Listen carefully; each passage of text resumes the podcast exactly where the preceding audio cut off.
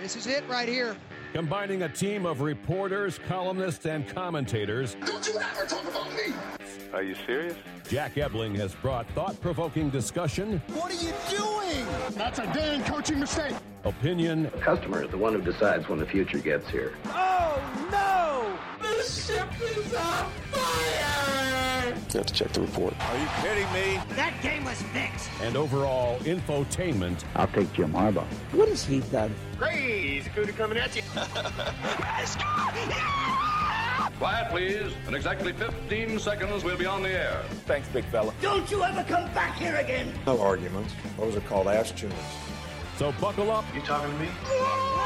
It's time for the drive with Jack Ebling. Yeah, for some reason or another, you sound a little taller on radio. Great afternoon, Mid Michigan and beyond, and welcome to the Drive with Jack, the Spotlight Radio Network. All of our Wednesday shows brought to you by Graff of Okemos, Graff Chevrolet, and Graff Nissan, side by side on West Grand River.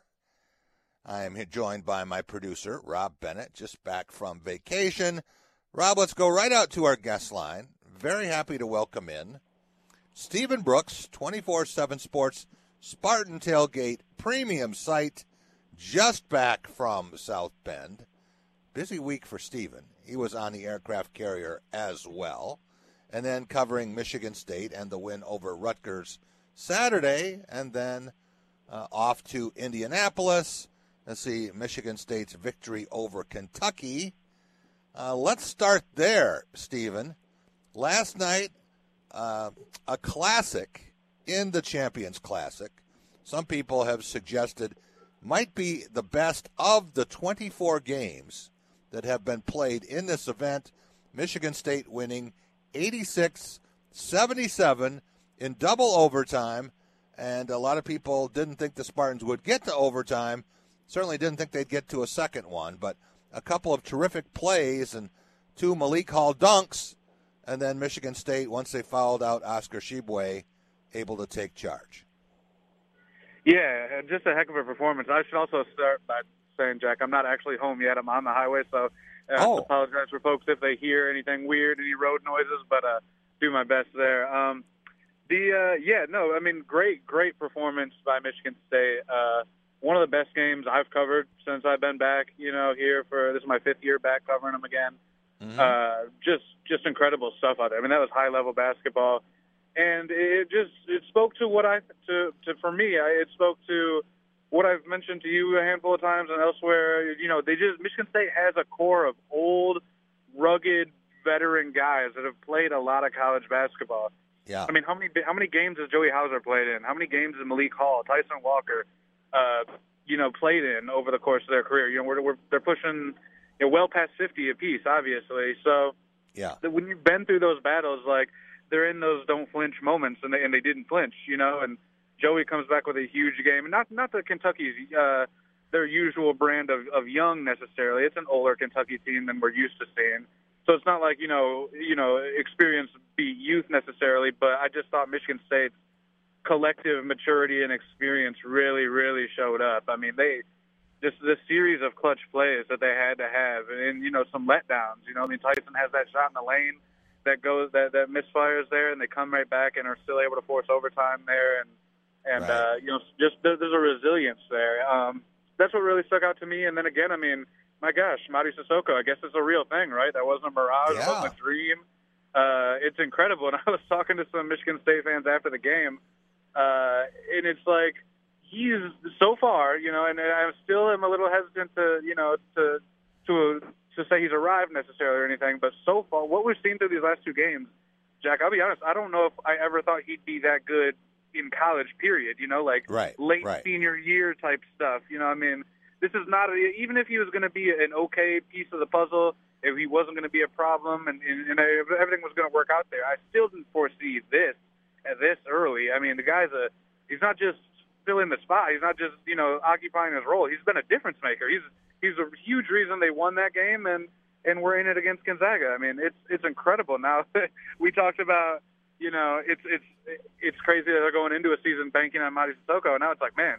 If Mady Sissoko's not out there, this team might be a little shaky. It's, it's incredible the the speed with which uh, the perception of him has changed, and he's earned every bit of it. You know, I mean, he's made a lot of people eat their words and and uh, you know readjust what they thought of him, and and and then in turn what they thought of this team. A very emotional night for the players. Uh, you saw the photos and uh, the video of them mobbing him after the game and how happy they were for him. He's gone up against the two best players in college basketball, Stephen, in Drew uh, Timme and Oscar Tshiebwe, and uh, that's in chronological order. That's not necessarily in uh, how they would rank, but uh, when you look at what he has done in those games with 14 points and 16 points, holding his own on the boards, and last night the effort, getting those three steals, and staying in the game when it looked like, oh, oh, here he goes, you know, uh, uh, could be foul trouble again. And eventually, you know, you, you, you get to that situation, but he's not the one who fouled out, and uh, you get uh, Oscar Tshiebwe fouling out, and next thing you know, Sissoko is converting those alley oop dunks and uh, that was really one of the differences in the game. But it was also emotional for Tom Izzo after the game because he's been criticized a lot about his decision, and you know how stubborn he can be. When he makes up his mind to do something, and he's analyzed it, and he's committed to it, uh, he ain't changing. And the idea that you know he didn't do his team justice by not going out and getting some uh, second-rate center uh, out of the transfer portal. Uh, I'm sorry, but Hakeem Olajuwon wasn't there. And so, uh, you know, he looked at that, he looked at a lot of options, and he decided to double down and believe in the improvement of his players and also the fact that this group could come together as a team. Didn't need someone else coming in. Yeah, there's always a chance you can get a portal guy and he can be Kenneth Walker the third. But more often than not, uh, where Michigan State was, that wasn't happening. And uh, he thinks that that has helped solidify this team and that the chemistry that they have right now, it didn't show up in two great upset wins, but I don't know anyone in the country who isn't impressed with what Michigan State has done. Yeah, absolutely. How can you not be? You know, and then that was that was another topic of discussion uh, with some Michigan State people I was talking with after the game was where are they going to be ranked now? You know, and I was like, you know, they probably should have yeah. been this week I know you don't really get points for losses, but man, the way they right. played against Gonzaga, they probably should have been. Um, but yeah, I mean, how could you not be impressed? And so I am curious to see where they'll end up in those in those rankings. And uh, you know, I do think um, it, that was a the, the there was a moment in, in Izzo's press conference where he's asked sort of about that. You know, his faith in his roster yeah. uh, paying off, and you know, he, he had to fight back tears there, and it was pretty powerful. And he, he yeah. says, you know, this is what my program stands for, and this is what it always will, and uh, and I hope it always is that way, you know, type of thing. And um, and you got to tip your hat. Even I think you know I disagreed with it. Look, I, I was in the camp that I thought he should have got somebody, but I always also said I admire the heck out of his reasoning behind it. You know, when you when you yeah. bring a guy in, you want to let you want to see it through. Uh, you don't want to step on people's toes that way necessarily. So I always admired that aspect of it, just like I admire a lot about you know his relationships with players, how he deals with with those type of human off the court type of deals um, that cameras don't always see. Always. But yeah, basketball wise, eh, I, I did think that um, it was a mistake not to bring somebody in, and we'll see. You know, one injury, or if you know just uh, development doesn't happen, maybe with some of the younger guys, maybe that will still be a problem. But um, I absolutely understand him sort of taking a little victory lap there and, and soaking in the moment and everything. Um, absolutely, and it, yeah, this this looks like a team that's very connected. I texted uh, you know, another Michigan State fan I'm really close with, and I was like, uh, "Does this team? Are you having fun watching this team?" And they're like, "Oh gosh, yes." You know, and I don't think there's been a lot of that lately, really, since Cassius Winston left. I don't know if there's been a lot of joy watching this team. They just they feel connected, um, and I think part of that is, you know, the the lack of a true star. It does feel like everybody's pitching in, and you know, Sissoko being the poster boy of that, of just like playing above what people thought you could be, uh, being a team guy. And when you talk about him, I mean, yeah, Tshiebwe fouls out, Mady stays in the game. Like he's not just he's not walking on eggshells out there either. He's he's finding ways right. to affect the game, right. still playing aggressive but disciplined and under control. And that's what we, you know, just that's why there was so much questioning about him coming into this year because we hadn't seen any of that. You know, it's almost like giving him the runway to to to be the guy has has really allowed him to just figure it out what what he can and can't do and what he can and can't get away with. And uh, he definitely understands what his role is and what his value is to this team. Um, and so does everybody else. You know, they, I think they love him, and I think I think all those guys are thrilled for what he's been doing. So so far, it's like I said, really fun team to watch. Uh, been a fun group to cover so far. Uh, pretty good group of guys that are all just you know uh, fun to talk to, have have good stories to them, good personalities and everything. So I'm uh, suddenly much more excited. You know, I thought this was going to be a little bit of a slog of a year. Yeah. Uh, probably quite a few low points, quite a few you know different chapters of of, of different stages and everything. Um, now I'm very, you know, I'm not a. I don't want to put football back in the closet for the year. Of course, you know me. I'm never going to want to do that. But I'm Right. suddenly much, much more interested in in what this team's going to be able to do this year. Uh, as Tom suggested last night, and I I don't think he was being completely tongue in cheek. You know, his team is capable of going on a losing streak at any time. The, the margin for error is still small. But who would have guessed with a team that supposedly had such a strong backcourt and so many questions up front that you would get Mady's contributions? You would get Joey Hauser last night with twice as many three pointers as uh, the entire, uh, well, than any Kentucky player. No Kentucky player had more than two threes. Joey had four, and uh, Joey also had eight more baskets uh, than he did on the aircraft carrier. And I don't know any Michigan State player, uh, and I'm going back to 1969 on this, uh, who has had more important back-to-back dunks than Malik Hall had last night. Right, right. With Joey, there's a there's a um a screw it. I'm just playing to it. You know, it's Yeah. almost I gotta watch my words here, but there's a Yep, there's a, like yep. a, just an effort level to him. You know, Yes, where he's just yes. like whatever. Just He let me that. just give me the ball. I'm Yes. just shooting it. I don't care. Not that I Right. not I don't mean it in the sense like he truly doesn't care, but like there's just a freeness, a, a, a light, a, a lightness to him. Whereas I think his last couple years there was there was a weight and a heaviness to him, not physically, but just you could see it was in his head. You could see the gears turning. He was hesitant. He was passing up shots. Now it's like he's he's the middle schooler on the elementary school playground, and he wants to take all the shots. He wants to dominate and everything. I'm not saying he's doing that necessarily, but there's a confidence there and a freeness. It's like I can just I can just do this. You know, I can take this shot. I can make this move uh, and whatever. And I think that is more than anything else because he's always had the skill. He's always had the shot, but there's this newfound sort of um, freedom, you know, and just freeness with uh, with which he's playing. I think is really impressive. Malik Hall, I think, has a little bit of that too.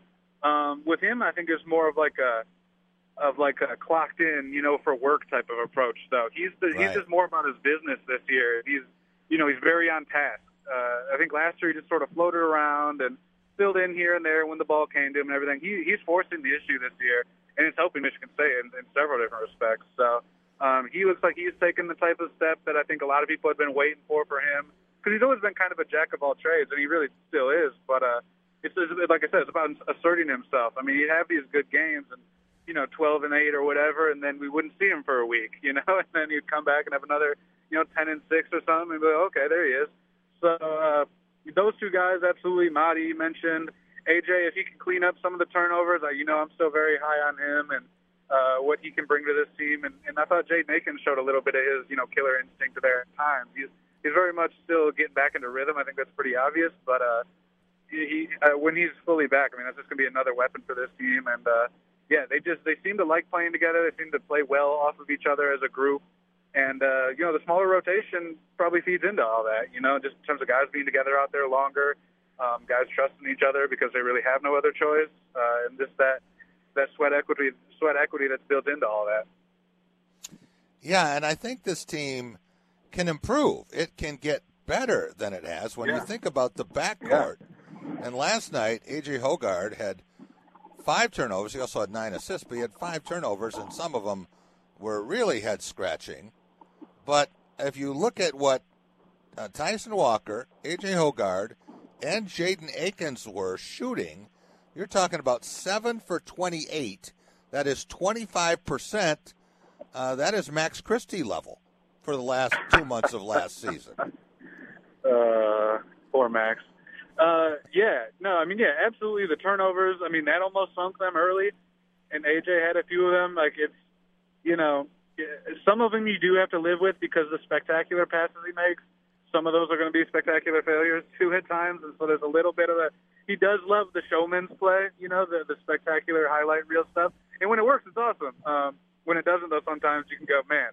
Sometimes the simple play is good too. Uh, and then yeah, I had uh, people talking to me um, saying uh, Tyson, you know, still a little hesitant at times, and I thought their length early, uh, you know, they were more athletic and longer, I think, than Gonzaga. So I think their length early bothered him a little bit, but obviously he got adjusted to it and figured it out as the game went on. I think even AJ and, and all those perimeter guys really uh, had to deal with that a little bit and figure that out at first. But um, Walker still has to figure out, you know, when to pull the trigger and how much, you know, more, of course, than, than he's doing now, and just sort of uh, come to a better understanding of just what, how much they need, you know, that that offensive presence from him and that that specific style that he brings offensively, and when he, where he can take shots and make shots, and just what he can do with the ball.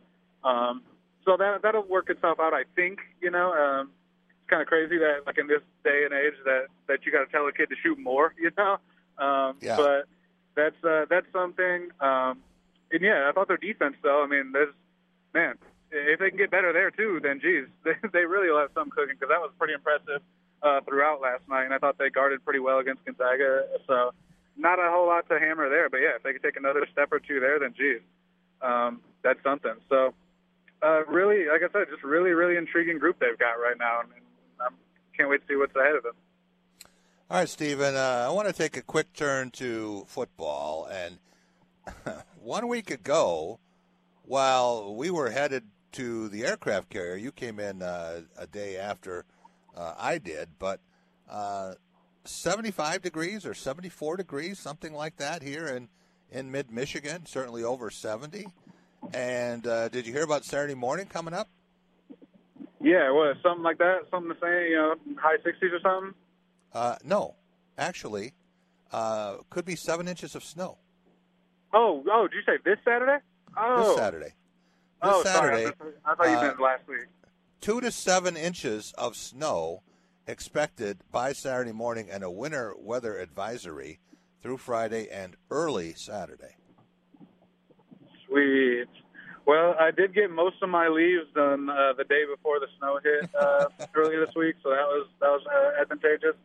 Um, hmm. Well, yeah, Indiana doesn't have a lot going for them, but the the thing they did earlier in the year pretty well was they threw the ball around a lot, so maybe that slows them down. And Right. Michigan State all of a sudden has some, um, they you know they sort of got some tread on their tires uh, in the run game. You know, late in the year they they sort of found some traction there, so maybe that can hold up. Uh, that'd be a cool deal for Elijah Collins. I mean, I think he's a, I think Snow, you know, I think he's a guy that, you know, you just feed him the ball, he's gonna he's gonna churn out some good yards for you. So Right. uh, it'd be fun to see him if it's his last game. You know, we talked to him uh, the other day, and he said he's sort of treating it like it is, but he said he's completely undecided, you know, about whether it actually is. He does have an extra year in his pocket, and uh, Yeah. I don't know. You know, maybe it would be here, maybe it would be elsewhere, maybe he doesn't use it. I don't know what he's going to do, and it sounds like he doesn't. But uh, I know, um, I know how much appreciation fans have for him and whatnot. So I think that'd be a cool, uh, would be a potentially cool storyline if that were to unfold in his, uh, you know, potential last home game if he's sort of the lead guy back there and uh, can help them get a win. Uh, Stephen, you talked about being uh, skeptical or critical of uh, Tom Izzo's approach, uh, not adding a player. I have to say that I was critical uh, of Joey Hauser last week and said that in some of these games he doesn't tend to show up. And you talked about how free he played last night. I love that. Same thing with Jalen Berger, and you've heard me say that I thought he was a, a disappointment for much of this year. And I thought he played his best football in every way last week, uh, running hard, hitting holes, making moves, catching the ball, uh, picking up uh, blitzes, uh, you name it. I think that was the best Jalen Berger we have seen. But I'm wondering uh, how many players, you talk about Elijah Collins, we might be seeing for uh, the last time here in Spartan Stadium on Senior Day. Obviously, there are some whose eligibility is up, but there are others who have some time left. Would you expect that we'll see Payton Thorne back at quarterback next year? Oh, that's that's a tough one, honestly. Um, I don't I don't know. That's answer. I, I don't know. uh, I could see that going just about any way. I mean, I could see him back on the roster for sure, but uh, you know, the way this season's played out, I don't, I don't think he would walk. Uh, I don't think he'd walk right back in, into a guaranteed starting job or anything. I think that would probably be up for grabs or uh, at least an evaluation of some degree uh, with with the other guys on the roster. So um, that's very hard to say, and I don't think he's probably even really thought about it. He's he's uh, he's a guy that's, from what I can tell and from what I know, just such a so locked in, you know, to, to being in the moment. You kind of have to be in that in that position yeah. to, or you're not going to be in that position very long.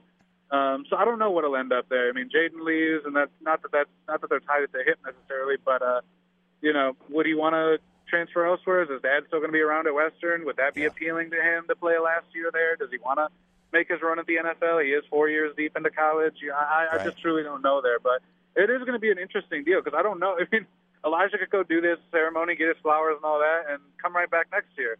Uh, there's really only a handful of guys I think that are gone, yeah. gone. Like Xavier Henderson, he's gone, gone. Uh, we're going to miss him so much in the media. uh, Jacob Slade, I think, actually could come back, but I'd be stunned if he did.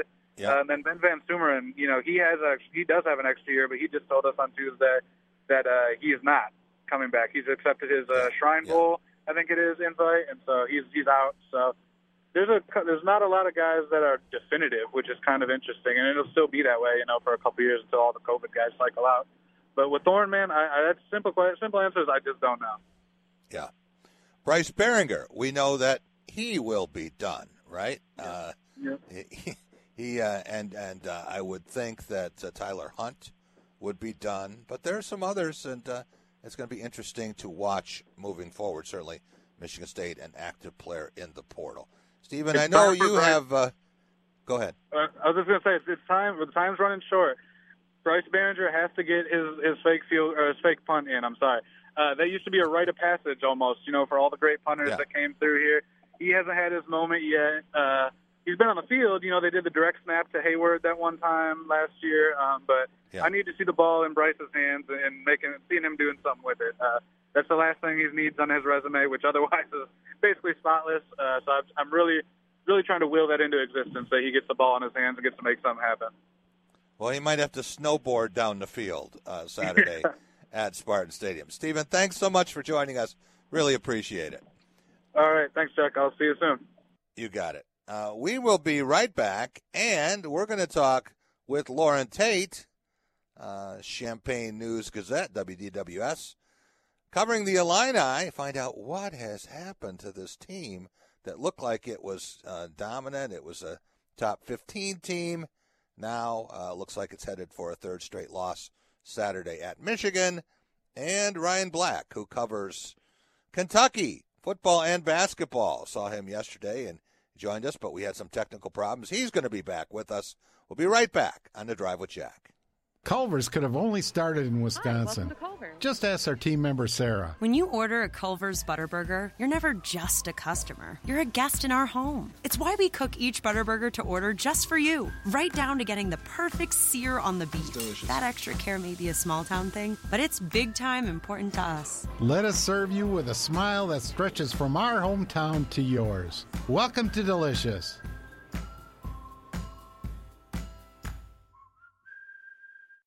Alumni Hall is your ultimate shopping experience for Spartan fans, with everything you need to show your Michigan State pride. They have the largest and best selection of apparel for the entire family Nike, Cutter and Buck, Columbia, Champion, plus their 2 for $38 tees. And you can't miss their great gifts and accessories. Make sure your family is game ready. Check them out in Lansing's Eastwood Town Center or anytime at alumnihall.com. That's Alumni Hall where Spartan fans shop. If your next event or holiday party has you feeling stressed and overwhelmed, don't be. Voted Lansing's best new restaurant by Top of the Town, One North Kitchen and Bar has catering for every occasion from an award winning chef. Book your next event by calling 517 901 5001. One North is the perfect place to get with family and friends for all the big games. Also voted Lansing's best sports bar, they have over 40 TVs, feature scratch cooking, amazing craft cocktails, and the largest draft beer selection in West Lansing. That's One North Kitchen and Bar, where friends and family gather to make good times great. Time for a career change? Looking to make a difference? Dean Transportation is looking for compassionate people to join our dedicated team of school bus professionals. Dean Transportation has immediate openings and offers paid training to obtain a commercial driver's license. With increased starting pay, benefit packages, flexible scheduling with weekday hours, and more, Dean Transportation may be the career choice for you. No experience needed. Apply now and train all summer. Head to deanjobs.com. So, it's been a while since you've had your jewelry cleaned and inspected, right? Where will you go and who will you trust with your most valuable and treasured heirlooms? At Medawar Jewelers' four locations in Lansing, Okemos, Jackson, and Portage, jewelry isn't just our job, it's our passion. Each and every piece entrusted in our care is thoroughly inspected by our trained staff against damage or normal wear. And we offer you, our customer, the highest level of quality on repairs and custom designs. Whether it's worn out prongs, channels, or shanks, it's all handled with incredible care. Medawar Jewelers in Lansing, Okemos, Jackson, and Portage want to help you preserve your memories and offer you options on creating new ones. Come in today for the cleaning and inspection of your jewelry. We continue to work hard every day to earn your confidence and trust.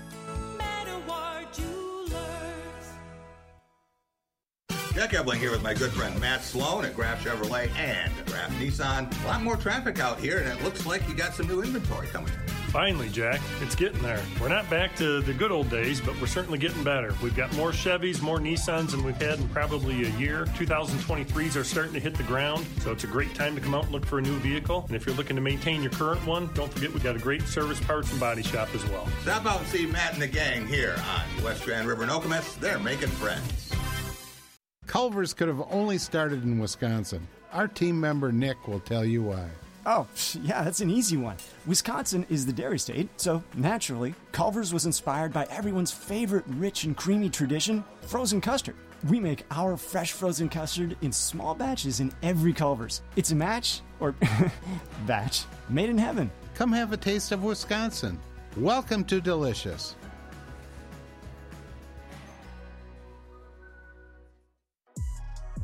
When you want Spartan gear, Alumni Hall is your ultimate shopping destination. They always deliver the best and newest selection of apparel for the whole family. Nike, Cutter and Buck, Columbia, Champion, plus accessories, Yeti, hats, and all things Spartan. Spartan students, faculty, and military enjoy 10% off in store every day. Check them out in Lansing or at alumnihall.com to make sure you are game ready. It's Alumni Hall, where Spartan fans shop. Welcome back. It is the Drive with Jack, Spotlight Radio Network. Jack Ebling here with my producer, Rob Bennett. All of our Wednesday shows brought to you by Graff of Okemos, Graff Chevrolet, and Graff Nissan, side by side on West Grand River. 108 years in the automobile business. All right, want to welcome in someone who has not been around 108 years, but uh, he's uh, in that neighborhood. We're talking about Loren Tate. He's been uh, sports editor, sports editor emeritus. Uh, he has been a fixture uh, on radio in Champaign Urbana, covering the Fighting Illini uh, for that paper, uh, News Gazette, since 1966. Loren, how are you? I'm doing well. I'm doing well. take it easy on the introduction now. Hey, are, are, you doing better uh, right now at age 90 than the Illini football team? Well, yeah, and I just made 91. So how about that? 91. You're my hero. Uh, well, no, the, the football team. It's really hard to judge this year because we really haven't played a schedule with anybody that has really done anything this year. Although yeah. I think Iowa's coming on late here, and I, I wouldn't yeah. be surprised if Iowa doesn't wind up in the in the in the in the game December the third. But nevertheless, uh, Illinois had a, a seven three season, which is better than we thought in the beginning, and now it's disappointing right. because we lost two in a row. Right, right. How did that happen? How did Illinois go from one of the best stories of the year and ranked so highly in uh, all of the statistical departments, and now uh, hanging on for dear life, part of this four-way tie atop the Big Ten West, but with this challenge at Michigan Stadium, it's uh, there aren't a lot of people who don't think Illinois is going to be four and four in the league come Saturday night. Yeah, uh, well, I, I think we always felt like that. We always knew the Michigan game was coming. We always have that marked down as a loss, probably. And the fact is that that the other teams that Illinois had played had, were all disappointments in their own communities. I mean, two of the teams fired their own coaches before the season was over. You know, Michigan State has been very disappointing up to that point, I think. Yeah. And yeah. Uh, yeah. It, was, a case of these teams are pretty close to talent wise. I don't think there's, mm-hmm. there's a big difference talent wise, but Illinois made a lot of mistakes. And in the in the Purdue game, it was all officiating. I mean, not officiating; it was penalties. Some some of which were questionable, but uh, nevertheless, uh, you know, when you get over 100 yards in penalties, it really hurts. And, and actually, the key touchdown for uh, Purdue was was made over a 70 yard march. 51 yards of it were penalties. Wow. 51 yard penalties in, in, in one drive. So we think back to Alabama and that loss at Tennessee, and uh, that was uh, on a last play field goal, Loren. But Alabama had 17 penalties in that mm-hmm. game, so eventually uh, it's hard to beat a quality opponent if you're going to beat yourself. That's right, and you and it, it was just one of those games where everything kind of went wrong, and now we don't know going to Michigan whether Chase Brown's going to play. I know you'll ask me that, and I can't tell you what's going to happen. It'll probably be a game time decision, but uh, whether they can get him ready this week, he was hurt on the in the last 17 seconds of the Dern game. Imagine. And twisted his ankle, and I I think there's a 60-40 chance he might play. I mean, that's just me talking. I don't really have any information uh, because they're not giving it out, and I'm sure they won't give it out. The rest, it, will be something that they carry with them up there and keep it a secret if they can. Well, there goes my idea that uh, Illinois could do uh, the impossible. Would be the, one of the great stories of the year. How often have the Illini beaten the Wolverines that you've been covering? not very well, often, right? Not very often. I 1983. Yeah, 1989. I, I, or 1999 rather. Right? Rocky Harvey. Yeah. Uh, there was that crazy game with uh, uh, Johnson Ju- or Juice Williams, right? That was a, a Illinois win. I can only think of about five times. Well, I'm gonna uh, I'm gonna look it up for you since you asked me, and I haven't done that. But uh, it hasn't happened often. Okay, um, 93, 99. Okay. Yeah. Mm, 2008, 2009. Okay. That's it. Since uh, ni- since the early 90s, yeah. Okay. What I what I was going to say was, and I'll ask you. I think yeah. that this might be the biggest upset in Illinois history if they pull it, based on what my uh, view of our team is and what my view of Michigan is. Now, yeah. Illinois beat Illinois uh, beat Michigan State in 1956, 20 to 13 on two great yes. runs by Abe Woodson. That right. that Illinois team was one and three going into the game, yeah. and they never won a game after that at the yeah. the Final Four. That was the game. That was it. They beat they beat the number one team in the country and never won another game, and only won one game before that. Wow. Can, can you Between believe that? Abe Woodson, Rod Woodson, and Charles Woodson, they don't ever want to see another Woodson here in East Lansing. But but I, I was going to say, uh, Loren, that this could be one of the all-time shockers. Uh, Mm-hmm. Illinois could win the Big Ten championship by beating Michigan twice in the span of 15 days. If they if they beat uh, the Wolverines, and it's not going to affect anything in the East. It's going to be the Michigan Ohio State winner, regardless of what happens this week. Yeah. And uh, then if Michigan beats Ohio State, Illinois and Michigan could have a rematch in Indianapolis. and with a healthy Chase Brown, eh, the Illini might as well just beat them again. You are a dreamer. but I want to tell you about another game. I want to tell you about another game. Yeah. 1939. Remember that year? I Tommy wasn't there. Harmon. Tommy Harmon was in Okay. en route uh, a year later to win the Heisman, but Mm-hmm. uh, Illinois was had no wins in four games going in, and beat Michigan 16 to seven in an incredible upset. And they weren't very good after that either, Right. I don't think. But in, in any case, they beat Tommy Harmon one year, and that's been considered for for for decades the biggest upset of all time. But um, you know that's so far that's so long ago. Who knows? But uh, Illinois was winless in four games and beat number two Michigan. So I guess this type of thing is possible. But boy, it's it's a long shot when you know that Michigan's better at almost every position, offensively yeah. and defensively. I mean, although they, they haven't played the schedule either, maybe that. No, you know, and it could cost them. It could yeah. really cost them as a one-loss team if they yeah. are 11 and one. Don't get to play in a championship game, and you look at their quality wins. Now mm-hmm. Illinois is not such a quality win. No. Uh, what's on Michigan's resume? Uh, Penn State, uh, dominant performance that day, but close at least. Yeah, yeah. And I think they have a great chance to win that game, depending on the weather. If it's bad weather, I really like I, Michigan in that game. But as far as Illinois goes, we know what Red Grange did, and this is even before your time, Loren. Mm-hmm. We know uh, what Red Grange did uh, with those uh, those four touchdowns so fast. But mm-hmm. I think you could put uh, Dick Butkus, Jim Grabowski, Jack Trudeau, and Simeon Rice on this Illinois team. I'm not sure they could win Saturday. Yeah, I know. I, I it's just it's overwhelming how it, it's amazing how good Michigan has gotten uh, each year, uh, and finally getting past Ohio State. They that was that was their one hurdle. They they were a pretty good football team except for that game yeah. uh, over in Harbaugh's tenure, and Harbaugh's got it rolling now. And when he gets it rolling, boy, he's hard to stop. Yeah, yeah. Well, we'll see. Again, who, who have they beaten? Uh, I saw them lose last year here in East Lansing, and uh, yeah. the year before that, uh, you know, they lost twice as many as they won. And so, uh, you know, I, I, I don't know. I, I have to see them in that game. I think Michigan is going to play very well, but uh, again, we will have to wait and see. Uh, who do you like in that uh, Iowa Minnesota game? I like Iowa in every game because their defense is so good.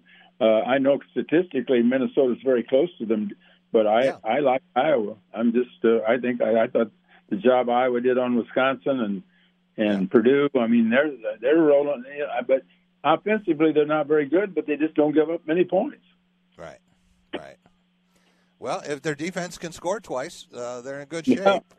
I wonder how long you can keep doing that, though. I really do. Uh, yeah, I think that's that's kind of uh, uh, borrowed time when you when you're trying to win that way. Uh, before we go, Loren, I, I, want to touch base on Illini basketball, mm-hmm. and this is going to sound like a silly question, but I know the passion for uh, Illinois hoops in Central Illinois, and I know on your Saturday morning show, you talk basketball or or could 52 weeks a year. That's right. Do you think the fan base would rather have a big win at home uh, is it Friday against UCLA? Well, that's that's in Las Vegas. That game is that game. Oh, that's being... in Las Vegas. Oh, well, that's mm-hmm. even better. Uh, do you think fans would rather go to Las Vegas and uh, see the Illini? Days, yeah. Yeah. Got, they would rather have that or win over Michigan. Well, obviously, I think that they'd rather have a win over Michigan in football because that's just so. I mean, basketball is just starting, and it isn't a conference game. Yeah. It is UCLA, but no, I, I'm the people. The, we had a really good crowd for the Michigan State game, and we had a right. good, you know, we had them packed in there, and and excited and and hopeful, and yeah. and you know they, they just got their. And it was such a windy day. You asked what happened, right, and right.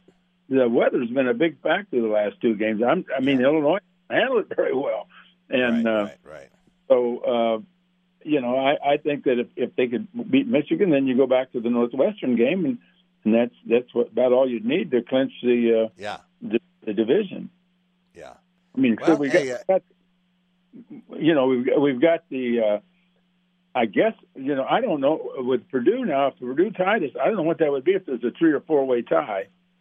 That, Yeah, that it brings- depends which teams are involved because Yeah. there are lots Well, of different was- permutations. Yeah, if I mean, it's different if it's Purdue, Minnesota they- involved than if it's Iowa involved. Mm-hmm. Yeah, Changes. I it. don't. Yeah, and I don't. I don't think Purdue's going to lose to Indiana. I don't think they're going to No. lose either. And and, and I'm I'm confident I will. Be, I think I will beat Minnesota. If not, Minnesota's got a chance to be. It's still got a chance to be there too.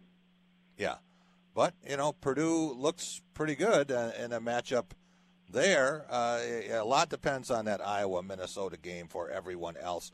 Last thing for you, Loren. Uh, this Illinois UCLA game. Are they playing for the Gene Bartow Trophy? well, he's both, he was, but he didn't stick around here very long when he had a chance to go to UCLA one year. But uh, you know, I, I I think these teams are very similar. They're very yeah. very athletic. We're we're yes. we're awfully yes. athletic, and so are they. Yeah. Now we're we may have found a center. Uh, Dainja is playing pretty good on the post, and he's okay. scoring well, and he's rebounding hard, and and so uh, he's coming off the bench so far. I don't know how long that'll go. But well, they, apparently they there are some to... centers who are just appearing. Uh, Mady Sissoko uh, in these 2 mm-hmm. games for Michigan State yep. uh, has been a real find. So looking yep. forward to that, Loren. Uh, have fun uh, with the Wolverines on Saturday. Uh, can't say I, was, I, like I, want, I, want to mention real quick, Sissoko's yeah. the guy that knocked, knocked Ohio out, you know, in the game and and really set him back. If you remember, he uh, he had to yes. wear a mask the rest of the season. he broke his nose. I'm sure he'll be a very popular player in Champaign. Jack, good to hear from you. All right, thanks, Loren. We're going to stay right here, and we're going to welcome in for the second straight day, uh, backed by popular demand, or backed by my demand, I'm not sure which. Uh, Ryan Black did a great job here as a storyteller for the Lansing State Journal. That doesn't mean he made things up. It means he was great at telling sports stories, and now he is the beat writer for the Kentucky Wildcats for the uh, uh, Louisville Courier Journal, and we saw him last night uh, at Michigan State's double overtime win over Kentucky. I think there are some fans. Uh, it was hard to get them out of Gainbridge Fieldhouse. They were still stunned after the game. Okay, right. Jack, am I, am, I, am I, there with you? Yeah, yeah. Go ahead. No, I, say, uh, I just was making sure. I didn't know how long the introduction was going to be. Well, yeah, yeah, Jack. I mean, I, I don't know if it was backed by popular demand or your demand, but I felt bad about dropping you yesterday. So I mean, I'm glad to glad to be back on here. Um, you know, first off, I just want to say, uh, you know, Jack, I obviously don't have as many years covering games as you do, but I got to that was one of the best regular season college basketball games yeah. that I've yeah. I've ever covered. I don't know, kind of yeah. if you had a chance in your mind to kind of rank it in your head, but that was that was a great game yesterday. I thought it was one of the top ten games of the Izzo era. Now in year 28, and I thought it was the best of the 24 Champions Classics. Uh, I've seen 10 of the 12 in person, and uh, this game had a little bit of everything. And uh, tell you what, uh, I wouldn't want to be the guy who tries to take that National Player of the Year award away from Oscar Tshiebwe. Yeah, you know, I mean, uh, I think, you know, Jack, there was certainly a lot of conjecture and, and, and expectation that he was going to play. Uh, certainly, I did one. I did not think he would play, you know, close to 34 minutes, and two, you know, even as great as he is, I, I think you know everyone seemed to be fairly amazed that he, you know, was able to get a double double as quickly as he did, and, and certainly it seemed like you know, maybe if he doesn't foul out, you know, may, maybe Kentucky yeah. ends up pulling that game out. But right. you know, you just gotta you gotta give Michigan State a tremendous amount of credit for the plays they made. Kind of just when, whenever they needed to make a play, they made it to keep extending the game, and then finally, you know, they ended it on a, what was a 14 to one run, which you know kind of reminded me a little bit of the way the, the NCAA tournament game last year against Duke ended. You remember, is that you know Michigan State had that five point lead with about four yeah. minutes to go, and then Duke just kind of you know, put it on them at the very end. That's kind of what it reminded me of there at the very end. I don't think I've seen a game where a player got 18 boards. Uh, Oscar Tshiebwe had uh, six offensive rebounds, 12 at the defensive end, and another player, Cason Wallace, had eight steals, eight, and his team lost. Yeah, you know, and and again, Jack, you know, the thing about about Wallace was you know he, he's a guy that came in with with this pedigree of being a great defender as a freshman. But uh, you know, I mentioned in my story from last night. I just think I don't think anybody could have expected that he would be able to get that many right. steals in his third game of of his college career, especially you know against against Michigan State. You know, I know Michigan had eight, 18 turnovers, but I'm sure you know this, Jack. They didn't have a single turnover in those two overtime periods. That's right. That's right. And uh, that was pretty important because Tom Izzo had used all of his adjectives. He'd gone through the entire Upper Peninsula dictionary uh, on the bench there talking about those turnovers, and then uh, he didn't have to talk about them anymore. And after the game, he was about as happy as I've seen him after a regular season game. Was that also the most emotional you'd ever seen him at the very end? I mean, the way he kind of had to Yeah. compose himself before he answered that last question. Yeah, there, there were a couple of times I can think uh, where they did that. I remember a win over Wisconsin when they could not beat the Badgers, and finally did that, uh, beat a number one ranked Wisconsin team in 2007. Drew Neitzel's shot bouncing around the rim and, and falling through. Uh, I remember the first time, first time that uh, he beat Michigan, and uh, that was 1998. That led to a Big Ten championship. Very emotional, especially in light of the cheating scandal and all the things that uh, Mhm. he felt that uh, that had, had really short circuited Judd Heathcote's career. He was very, very emotional that night. But uh, this was probably one of the top three in regular season play. Well, the one that I mean, I, I got to ask about Jack. I don't know if you would have been out there. Didn't this would have been when the Shannon Brown year? Didn't they play a triple overtime game against Gonzaga in Maui? Uh, yeah, they did. Uh, uh, that was the Adam Morrison Yep, uh, yep. led Gonzaga team, and uh, yes, that's correct. Yep. you know, and uh, Michigan State uh, traded basket for basket uh, in that game, and uh, eventually triple overtime came up came up just short. But uh, I think Did you last did, night, did, they, did you get to fly out there for that, Jack? Or Did you cover that one in person? yeah, I've I've covered enough of these that uh, you know. I, someone asked me if I covered a game in 1939. I took that as an insult. But, uh, but I thought that last night was uh, pretty high caliber basketball, and it's no secret that uh, these four teams have been invited back for another round of Champions Classics. Uh, the next three years, uh, next year will be in Chicago, and then after that, I'm understanding it will be in Atlanta and New York, although that has not been announced yet. And uh, Kentucky gets Kansas next year. Uh, Michigan State will battle Duke. Different in the second game. I don't know if you got to see any of that, Ryan, but to look at the Duke bench and uh, no Mike Krzyzewski, you know, Jon Scheyer, he looks like he's about 16. And then you look down at the Kansas bench and, you know, no Bill Self. They told him to go stand in the corner for a couple of games. So uh, very, very different.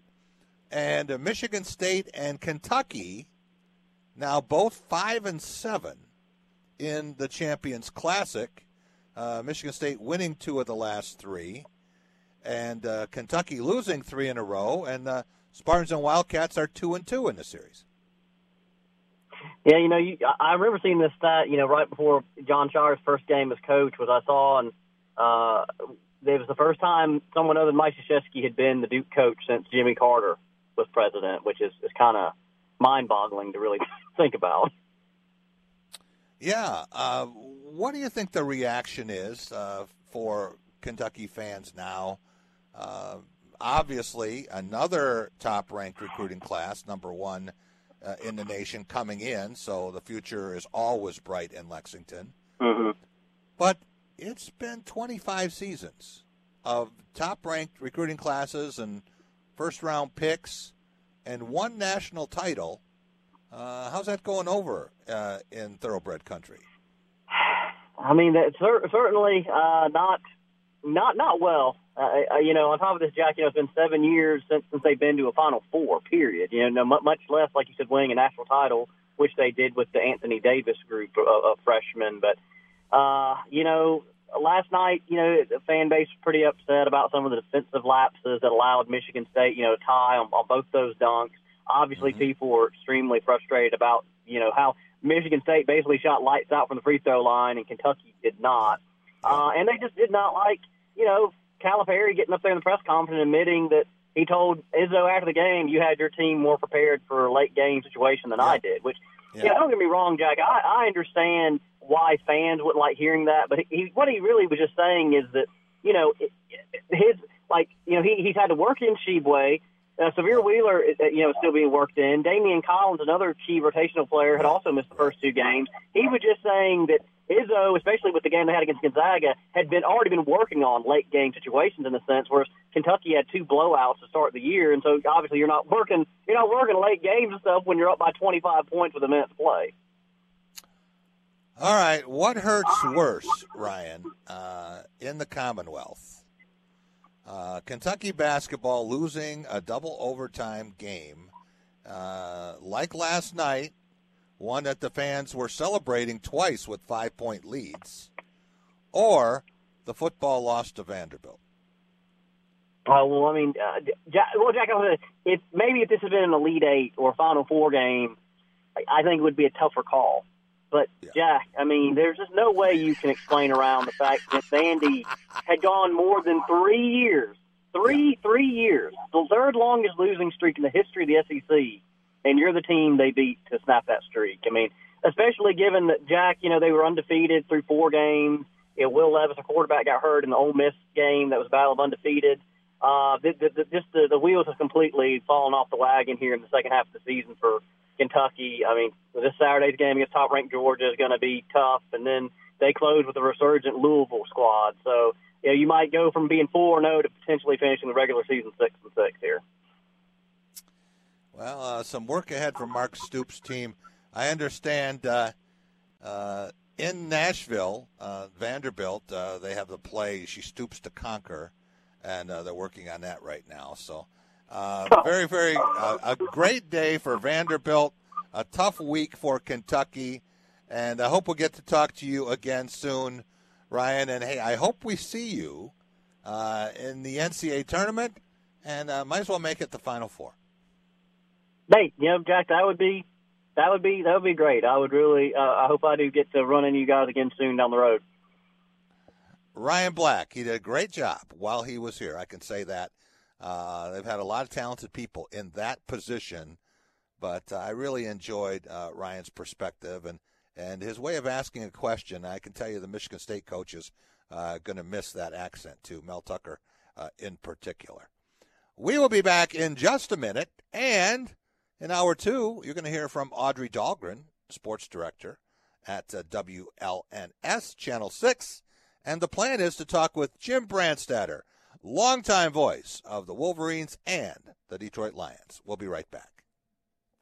Culver's could have only started in Wisconsin. Hi, just ask our team member Sarah. When you order a Culver's Butterburger, you're never just a customer. You're a guest in our home. It's why we cook each Butterburger to order just for you, right down to getting the perfect sear on the beef. That extra care may be a small town thing, but it's big time important to us. Let us serve you with a smile that stretches from our hometown to yours. Welcome to Delicious.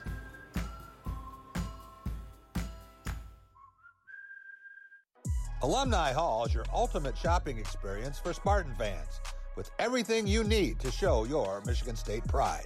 They have the largest and best selection of apparel for the entire family Nike, Cutter and Buck, Columbia, Champion, plus their 2 for $38 tees. And you can't miss their great gifts and accessories. Make sure your family is game ready. Check them out in Lansing's Eastwood Town Center or anytime at alumnihall.com. That's Alumni Hall Spartan fans shop. If your next event or holiday party has you feeling stressed and overwhelmed, don't be. Voted Lansing's best new restaurant by Top of the Town, One North Kitchen and Bar has catering for every occasion from an award winning chef. Book your next event by calling 517 901 5001. One North is the perfect place to get with family and friends for all the big games. Also voted Lansing's best sports bar they have over 40 TVs, feature scratch cooking, amazing craft cocktails, and the largest draft beer selection in West Lansing. That's One North Kitchen and Bar, where friends and family gather to make good times great. Time for a career change? Looking to make a difference? Dean Transportation is looking for compassionate people to join our dedicated team of school bus professionals. Dean Transportation has immediate openings and offers paid training to obtain a commercial driver's license. With increased starting pay, benefit packages, flexible scheduling with weekday hours, and more, Dean Transportation may be the career choice for you. No experience needed. Apply now and train all summer. Head to deanjobs.com. So, it's been a while since you've had your jewelry cleaned and inspected, right? Where will you go and who will you trust with your most valuable and treasured heirlooms? At Medawar Jewelers' four locations in Lansing, Okemos, Jackson, and Portage, jewelry isn't just our job, it's our passion. Each and every piece entrusted in our care is thoroughly inspected by our trained staff against damage or normal wear. And we offer you, our customer, the highest level of quality on repairs and custom designs. Whether it's worn out prongs, channels, or shanks, it's all handled with incredible care. Medawar Jewelers in Lansing, Okemos, Jackson, and Portage want to help you preserve your memories and offer you options on creating new ones. Come in today for the cleaning and inspection of your jewelry. We continue to work hard every day to earn your confidence and trust learn. Jack Ebling here with my good friend Matt Sloan at Graff Chevrolet and Graff Nissan. A lot more traffic out here, and it looks like you got some new inventory coming in. Finally, Jack, it's getting there. We're not back to the good old days, but we're certainly getting better. We've got more Chevys, more Nissans than we've had in probably a year. 2023s are starting to hit the ground, so it's a great time to come out and look for a new vehicle. And if you're looking to maintain your current one, don't forget we've got a great service parts and body shop as well. Stop out and see Matt and the gang here on West Grand River and Okemos. They're making friends. Culver's could have only started in Wisconsin. Our team member Nick will tell you why. Oh, yeah, that's an easy one. Wisconsin is the dairy state, so naturally, Culver's was inspired by everyone's favorite rich and creamy tradition frozen custard. We make our fresh frozen custard in small batches in every Culver's. It's a match, or batch, made in heaven. Come have a taste of Wisconsin. Welcome to Delicious.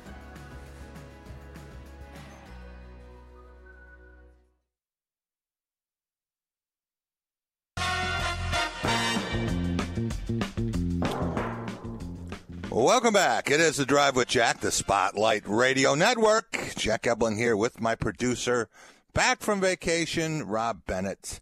Rob, let's go right out to our guest line. Very happy to welcome in Audrey Dahlgren. She is the sports director, lead anchor for WLNS Channel 6. Also does an increasing amount of work for BTN, and she's going to be busy again Saturday at Michigan Stadium. Aud, how are you? Hey, Jack, I'm doing well. How are you? Nice to see you made it back from Indianapolis safe and sound. yeah, that was uh, quite the night. Uh, you know how those special basketball games can be. You were just at one out on the aircraft carrier. Oh, absolutely. But I mean, it's watching that game last night from back here in East Lansing. Yeah. It still had, you know, kind of what I said from the game on Friday when I did a report for our fifth quarter show is that that game again last night, just like the game on the aircraft carrier, had all the feels of an NCAA tournament game, and it's week yes. one of the season. so that's exciting. I heard from so many fans, Aud, who said, "Oh no, not again! They're going to play well. They're going to be right there." You know, they were down five a couple times late, and then down by a basket at the end of regulation and uh, the end of the first overtime but they managed to escape Houdini like. And can you imagine what it would have been like to be 0 2 and play that well? Well, I mean, yeah, I, everybody who mentioned that to you had every right to say that because watching it play out, it almost was deja vu like, you know, as it was starting to go on. But, you know, thankfully for Michigan State, history did not repeat itself. Not only were they able to, you know, I, I'll say this uh, the plays the plays last night that Michigan yeah. State was able to draw up was yeah. just incredible. You know, the yeah. inbound pass to Malik Hall to yeah. send it into the first overtime, and then the play that they drew up was it forced to go to the second overtime. I mean, it right. was uh, that was some that was some good work by you know Tom Izzo and the assistants. Tom Izzo has a reputation, Aud in basketball circles. as being one of the best, if not the best, coach in timeouts and coming out of timeouts with set plays. You'll see how often a player dribbles over to him to that uh, hash mark and calls timeout with about 15 seconds left in a half or in a game. And a lot of people say, you know, why do you call timeout there? Why don't you just let it go? You're giving the defense a chance to set up. But Tom likes his chances with something that they have run hundreds of times uh, with the timing of that. And it worked out perfectly last night. He made certain to credit his assistants last night. He said, Yeah. wait a minute, this one wasn't something that, that was my master stroke. That we had input from a lot of people on the sideline. I know Mark Montgomery and Doug Wojcik uh, had a lot to do with that, and, and I sense Thomas Kelly also had some input. You know, and um, it just, you know, you go back to it, mentioning how, yeah, why would you want to give, you know, the opponent time to figure out maybe what you're going to run or, or what you're going to call or what you're going to do. And I actually, I've had a couple of people ask me that over these last couple of games. And why does, you know, why does Izzo do that? You know, what's the, what's Yeah. the motive behind it? And it's almost like, you know, if you paid attention to, you know, Michigan State basketball over the years, that's just how he likes to do it. You know, because he Right. feels that if he has an opportunity, you know, final possession, you know, he runs the clock down as much as possible to get one, you know, play in to potentially win it or tie it. You know, that's what he wants to do. That's what he's always going to do. So in those situations, you know, anybody should automatically know by watching that if that ever Michigan State's ever in a situation like that, you know, Izzo is going to call timeout and give his guys, you know, that opportunity to either try to win it or tie it. It would have been oh, one of the all-time uh, puzzlers if Michigan State had lost Aud because they outshot Kentucky from the field, outshot them from three-point range, much better at the free throw line, and somehow managed to out-rebound Oscar Tshiebwe and company by seven in this game. And still, it took everything Michigan State had, and it's a good thing that they hadn't enacted Graham Couch's six foul rule, or uh, Oscar would have still been in the game in the second overtime, and Michigan State had no answer for him. Yeah, and you know, I want to go to the play of Mady Sissoko because yes. Mady was phenomenal in that game, and not just because of the fact that he was able to score a career high 16 points. You know, you speak about big man, you're Right. talking about Oscar, but you know, not just because of his 16 points that he was able to have. I mean, those alley oop dunks number one. Then on top of that, he was making his free throws.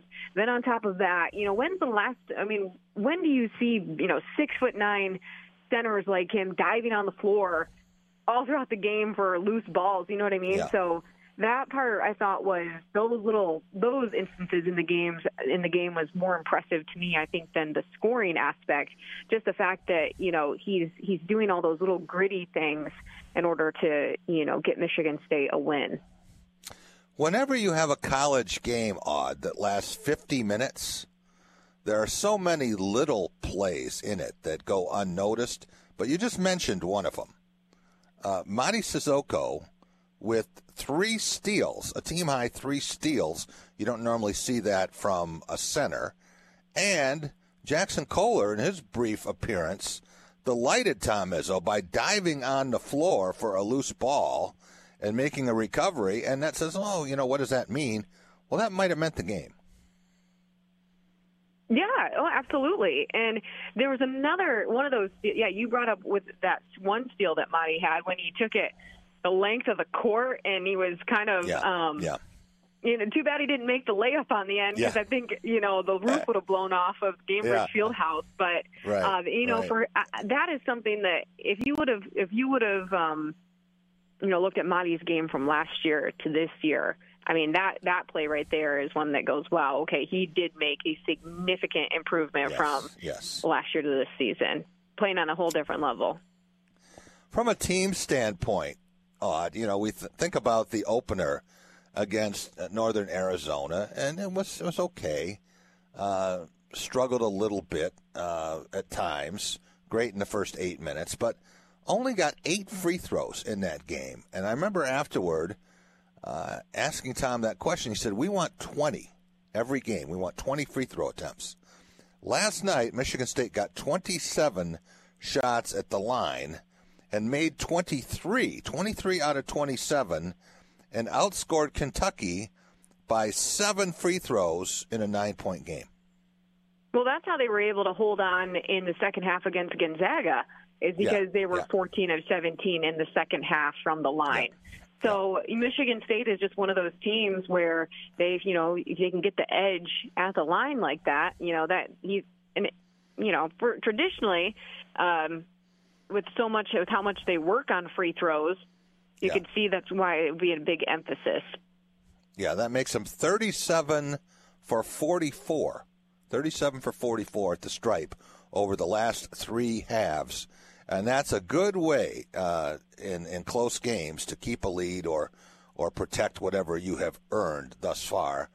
So when you think about uh, the experience on the aircraft carrier and now this, uh, Michigan State, no time for the weary here to, to rest up. Uh, they come come back now. They were back late last night, and uh, get Villanova uh, Friday night. Uh, What do you what do you make of that challenge? Maybe it is not a vintage Villanova team in terms of a program that's won three national championships here, but certainly one that you look at and you say uh, most Big Ten teams this would be their toughest game. It'll be Michigan State's third toughest in in four games. Yeah, and I think it's just another good test of a non-conference slate that you know Izzo likes to build and want wants his team to experience. You know, the Gavitt tip off. This game is a part of the Gavitt tip off game. You know, series, and you know that's always um, you know something that's fun for I think for you know the team and the program to be a part of is you know Izzo likes to be a part of these kinds of events, and so um, I just think it's just be another really good uh, test, another good example of you know kind of maybe what this team is made of to maybe see if they can stay consistent and can, can continue to improve in some areas. But you know the one thing I think would be important in this game on Friday is to see if Joey Hauser can also have the performance that he had against Kentucky because he had a good performance against Northern Arizona, but then against Right. Gonzaga he only had two points. But then last Right. night he has, you know, he leads Michigan State with 23. So it's like, okay, what are you going to do on Friday against Villanova? Are you going to be able to, you know, stay consistent in that situation? And I think Michigan State needs that. They need Joey Hauser to be that shooter, that scorer. Right, right, exactly. Uh, he had eight more baskets last night than he had on the carrier. But I want to ask you, someone who was there, uh, a first timer for the carrier, to uh, maybe sum that up as you remember it and as you would express it to someone if you had 15 seconds to describe it. I would say that it was a moment that is not replaceable.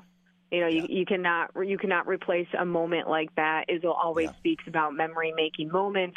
Yeah. That game, that experience is a memory making moment. I think to see all of the fan support that Michigan State was able to have, and even from the fan base on the Gonzaga side, that was a that was just really um, you know kind of gives you an it gives you more of an appreciation for the game itself also because of how you know both teams played. But then on top of it being able to talk to some of the people who worked on the ship.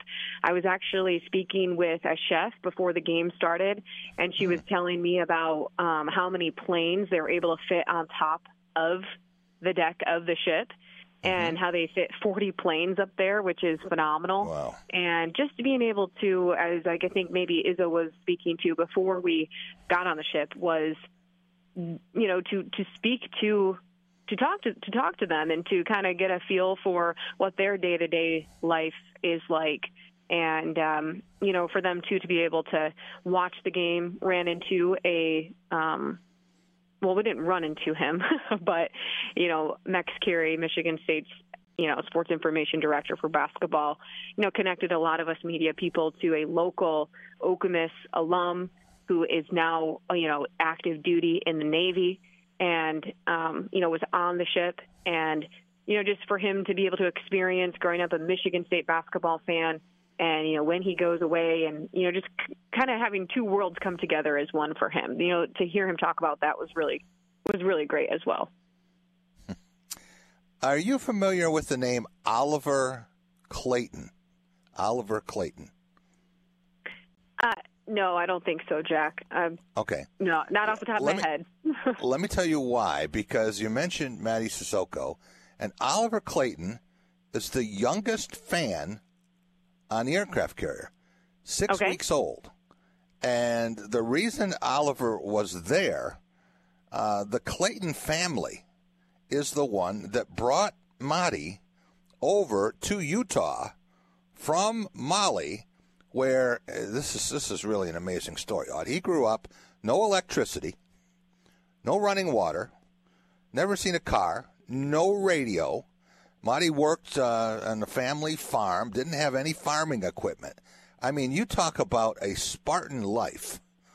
And 15 years old, and uh, Michael Clayton, who was administrator of uh, the Utah Valley Eye Center, was making a trip to Africa to perform free cataract surgeries and saw uh, Mady and uh, fell in love with him and said, you know, this guy, he, he could be a basketball player. Mady didn't know anything about basketball. Brought him to Utah, and the rest is history. So the Claytons are on the ship, and Oliver Clayton, dressed in his green and white, at six weeks old, the youngest fan on the ship. That's remarkable. You know, he he won't remember it, but he'll have pictures to show it. So that's that is great. um, no, but it, I think that just speaks to um, you know those kind of moments. You know, I still remember. Yeah. I still remember back in 2000 when Michigan State basketball won the national championship, and we weren't, you know, there in person, but how much my dad and I, you know, were just jumping up and down in the living room and, you know, having the time of our lives watching that win. So, you know, it, it's it is all relative. Well, uh, the busy life of a sports director, uh, uh, people could only get a look behind what Audrey Dahlgren does. And flying that red eye back uh, Friday night and then heading right to Ann Arbor, and you had an early morning shoot. Uh, you were doing a hit for BTN and the tailgate show while I was still in the air. Uh, I didn't get uh, back and get to Spartan Stadium till I walked in right at kickoff, but you'd already been on the air uh, three and a half hours before that, I guess. Uh, can you talk a little bit about your trip and what a busy Saturday that was for you? yeah, you know, I mean, it was a very it was a very jam packed, I would say 24 hours because as soon as I was done doing everything that I needed to fulfill and you know stories to turn for fifth quarter and for the morning show for Channel Right. 6, which thankfully they were able to get the internet back up and work, working. I don't know who would cut the fiber cord on the ship before people were done working, so that gave everybody a little bit of a slight anxiety attack. But after we worked through, that's the little stuff that people just don't ever know about, Jack. They don't ever hear Right, about that right. part. They just see, you know, when you pop up on the screen and they're like, oh, okay, yeah, you know. but, um, so working through all of that and making sure that we're able to get everything done uh, from Friday night uh, here at Channel Six, waking up first thing in the morning, um, or well, you know, then getting to the flight, getting on the flight. I think I slept maybe for about an hour on the flight, but I did some prep work for what I was going to talk about in the morning on the BTN tailgate show.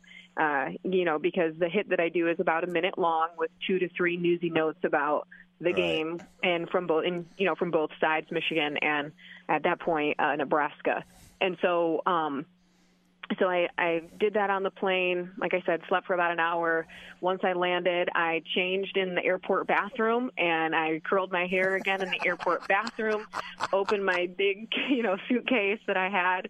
Everybody makes fun of me for traveling with a big suitcase, but going from 65 degree weather in San Diego to Yeah. 30 in Michigan, you know, y- the, you need a coat, you need gloves, you Yeah. need boots, you need all that stuff. And so, um, changed my clothes in the bathroom redid my hair in the bathroom, redid my makeup in the bathroom, went straight to Michigan Stadium for my hit, and then uh, in between, the hit and the, before the game starting because the press box didn't open until till 12:30 and we were done by 9 so um went to breakfast with the BTN cameraman and audio guy and then I was able to get up to the press box. I was there for the game and did the post game interviews on the field with Junior Colson and Blake Corum and did not and then take I finally a nap. got back home. I finally got back home at 9:30 at night on Saturday. so, and then probably crashed, right? Yeah, you were due for it anyway. Yeah. Uh, hey, Rob, uh, two of my favorite moments from this trip, actually, I, I smile when I think about it right now, involved uh, watching Aud. One was uh, Wednesday uh, at dinner, and this cheese wheel concoction that they had. uh, I, I can't describe it, but that was a lot of cheese. Yeah, you know, I, I was very happy that they asked us to get up and watch, you know, because we were at this Italian restaurant, and I ordered a, a type of pasta that apparently, when they, um, you know, mix it all up, they mix it in this big bowl of cheese, and I put it on my Instagram story. Uh, it's not no longer there anymore, but at the time it was. And it, yeah. yeah, they uh, mix it in this big bowl of cheese, and they put it on your plate, and so we were able to um, witnessed that. They asked us, they said, Oh, would you like to see how we, um, you know, toss it in the cheese? We said, Okay, sure. Never heard of that before, but I guess when in San Diego. Yeah, if anyone's there, uh, Bencotto, I would highly recommend it. The second one was after we were done and uh, we're heading to the airport, and, and you're normally anchoring fifth quarter, but this time you were watching it on your phone and it was so much fun to watch you watch them and provide a running critique of everything that was happening. I mean, you know, some things you liked and some you didn't, and uh, you know, you, you, were you sounded like a, a sports director. well, I will say this. So, a lot of people don't know this, but after the fifth quarter is over every Friday night, Nick, Ian, Haley, and I, we all um, watch the show back Mm-hmm. So as a way to not only to critique and see what we could do better, but um, you know things that you know they liked about what they did or what we did, and things that they didn't like about what they did or what they can do better or what we can do better as a team. And so I, that's just a part of our natural process, I guess, and mm-hmm. and what we do. Um, I think it's really important to go back and to uh, watch the shows and to figure out ways where you know we can get better um, right, it's right. sort of like a sort of like a film session, maybe that a coach would go through with athletes. Um, but that's really important to me that we all sort of are able to not only pick up on maybe some good things that we did, but also where we can improve.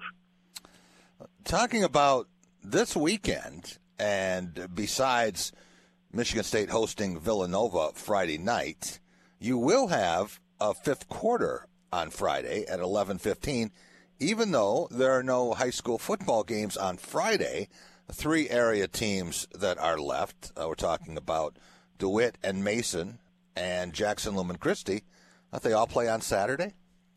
Yeah, every single game is on Saturday.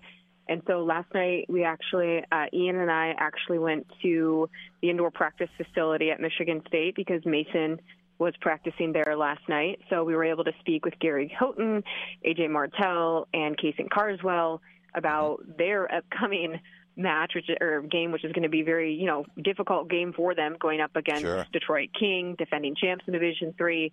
The mm-hmm. last loss that they have had, Mason has had, was in the semifinal last year to King.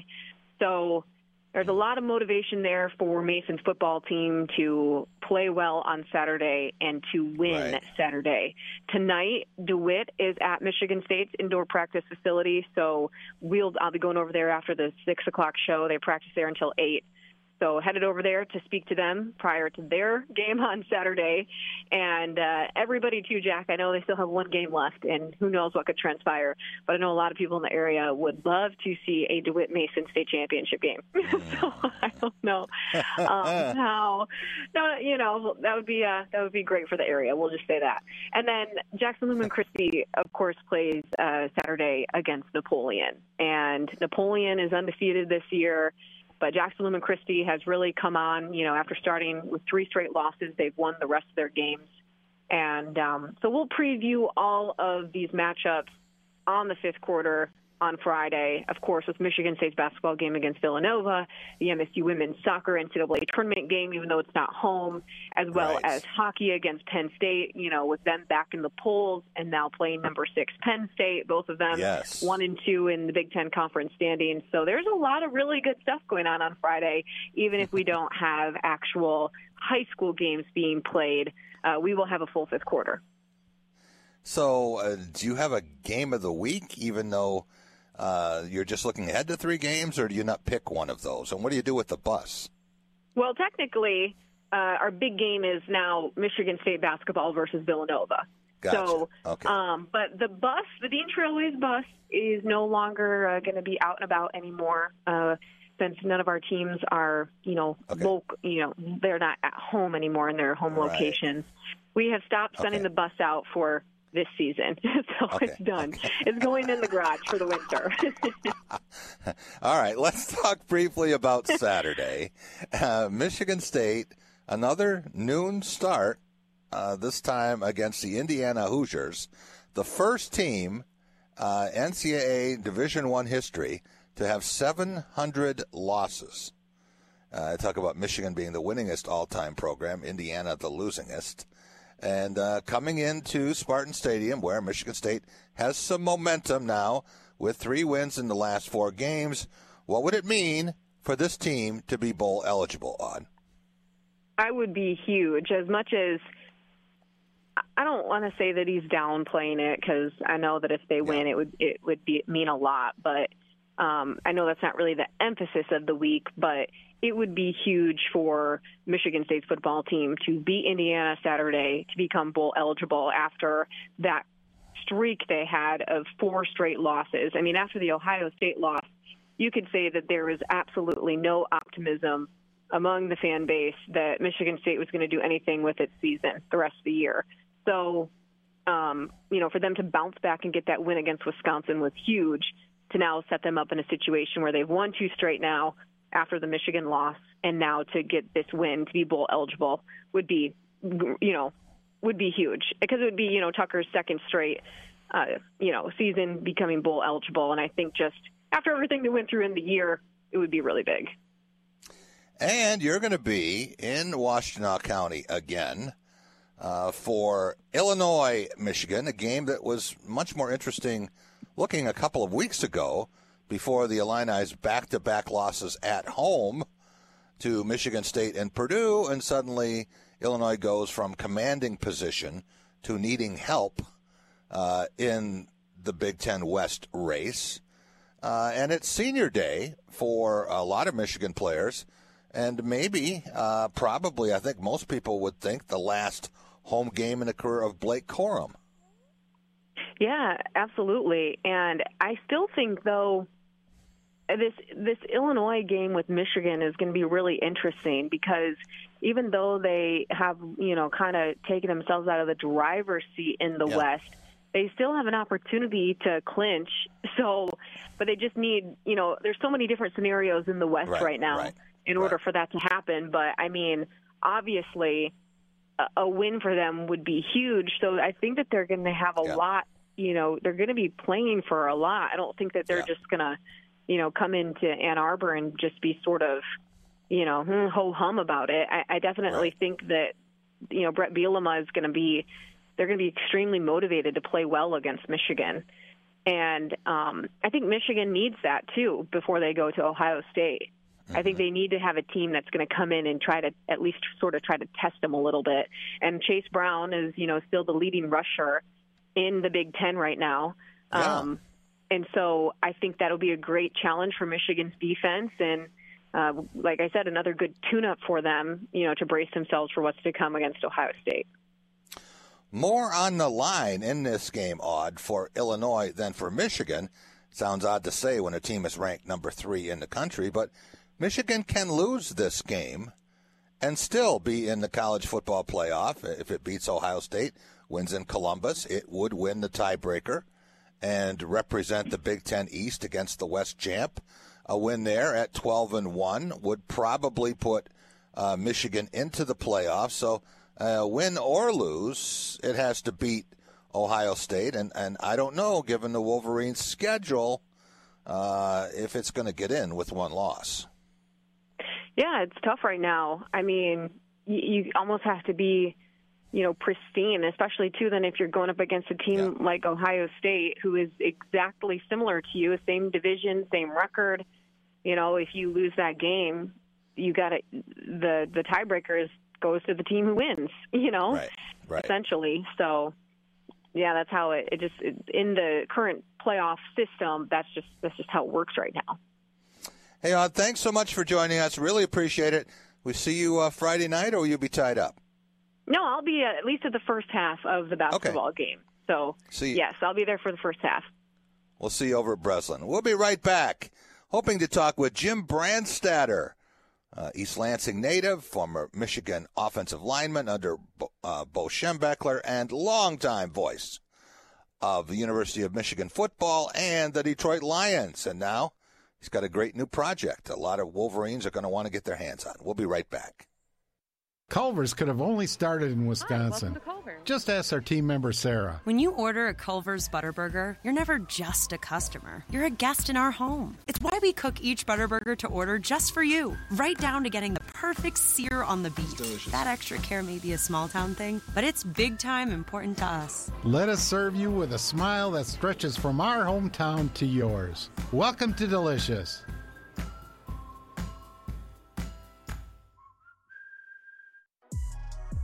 When you want Spartan gear, Alumni Hall is your ultimate shopping destination. They always deliver the best and newest selection of apparel for the whole family.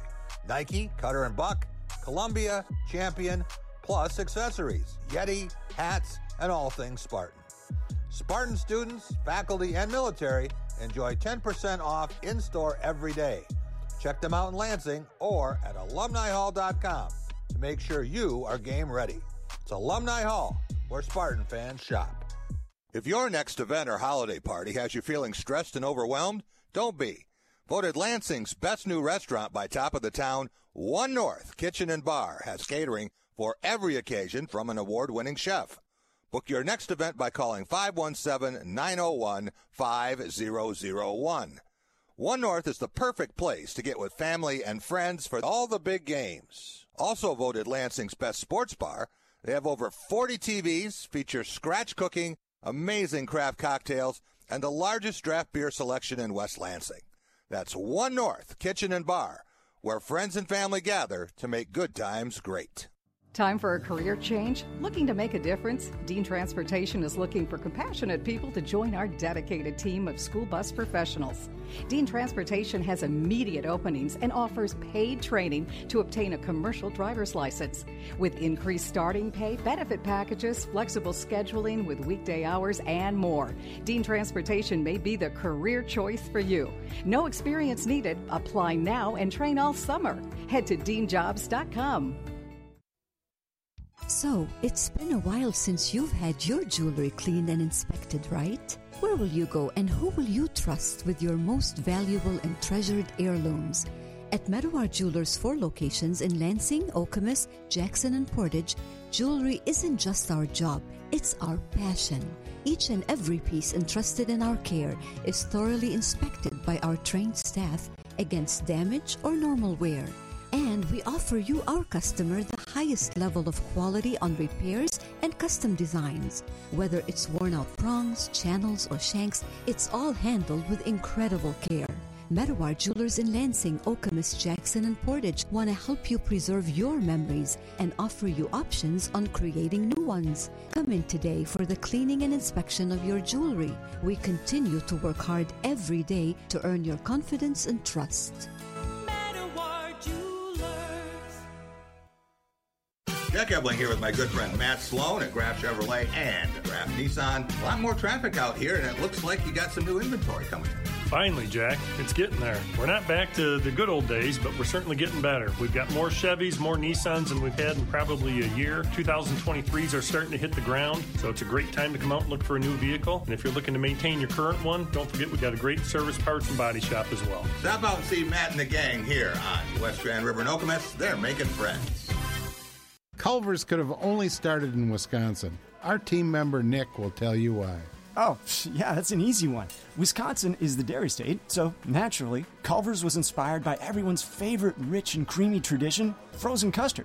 We make our fresh frozen custard in small batches in every Culver's. It's a match, or batch, made in heaven. Come have a taste of Wisconsin.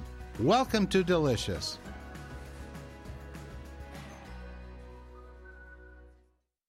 Alumni Hall is your ultimate shopping experience for Spartan fans with everything you need to show your Michigan State pride. They have the largest and best selection of apparel for the entire family Nike, Cutter and Buck, Columbia, Champion, plus their 2 for $38 tees. And you can't miss their great gifts and accessories. Make sure your family is game ready. Check them out in Lansing's Eastwood Town Center or anytime at alumnihall.com. That's Alumni Hall, where Spartan fans shop.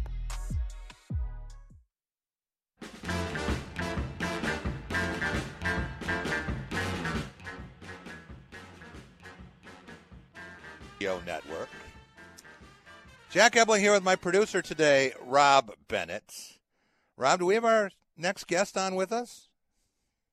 Yes, we do. He is excited to talk with you. Uh, very, very, very special guest. And a guy whose name is well known from his uh, distinguished family and his uh, personal accomplishments over his career here in mid Michigan and also in Washtenaw County. You know, Rob, a lot was made a couple of weeks ago about my streak of 155 straight Michigan Michigan State football and basketball games. But I think Jim Brandstatter can top me on consecutive matchups with the Wolverines and Spartans going back to your freshman year. Have you missed a right. Michigan Michigan State game, Jim? Not since 1968, a football game. Wow, you got Yeah. me by a year. I knew you would. Yeah, yeah, that was when I was a freshman. I graduated in, uh, well, actually 16, yeah, 68 because I graduated. Yeah. And and then uh, the, the 68, uh, the fall of 68, I was a uh, freshman at Michigan and went Right, to the game. right. Couldn't play, but went to the game, and then uh, played the next three years, and then covered or was in the stadium for the next till 2000 and well till this year. This year. Yeah, I saw yeah, them you're still going. Yeah, yeah, Still going. Still going. So between us, Jim, do you know we have 109 consecutive Michigan Michigan State games? You have Wow. 55. I have Wow. 54. Hey, hey, and and Jack, just uh, Yeah. throw one out there for you. I was also at the 66-10-10 tie. Oh, how about that?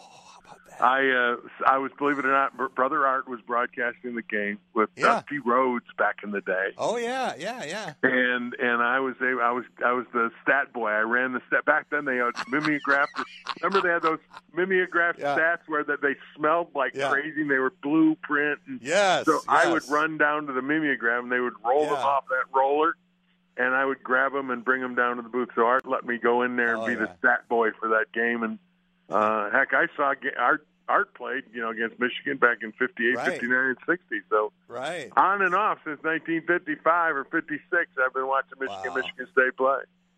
Did you ever tell Schembechler that uh, you used to be a stat guy there and you handled all that purple ink mimeograph stuff? I stayed away from that. I, he knew I was from East Lansing. That was as far as I wanted to go. Well, Jim, uh, I think about this Michigan team and think that Bo would be smiling. Uh, Yep. This is probably would be one of his favorite teams because uh, a lot of unsung heroes on defense. The way they run the ball and they impose their will on opponents, and I'm not sure Ohio State or any other team can get this Michigan offensive line off the field. Well, I, I'm I'm not sure either, but that's why they play the game, and it'll be interesting in a couple of weeks Yeah. to see how that goes. But you know, you knew Bo well enough to, and you knew his yeah. philosophy, and his philosophy was real simple, and it worked pretty well for 21 years at Michigan. You run the ball and stop the run, and you'll win football games. And and basically, that's what you've got in this 2022 version of Michigan football. I had to laugh one time. I was playing golf with John Kolesar, and uh, he was talking about Bo. And of course, you know all the great stories. He loved him, but he said, Uh, "I used to say my position was wide blocker." Yep. if you were a wide receiver in Michigan and you played for Bo Schembechler and you didn't block, you didn't play. Simple as that. But you know the the other thing is he was really adaptable. Bo was. I mean they. I mean that was his his basic fundamental idea of football was run the ball, stop the run. But when he had players, the talent that could throw it and catch it, like John Kolesar and Anthony Carter and Jim Harbaugh, uh, he did it. He adapted and got those guys the ball.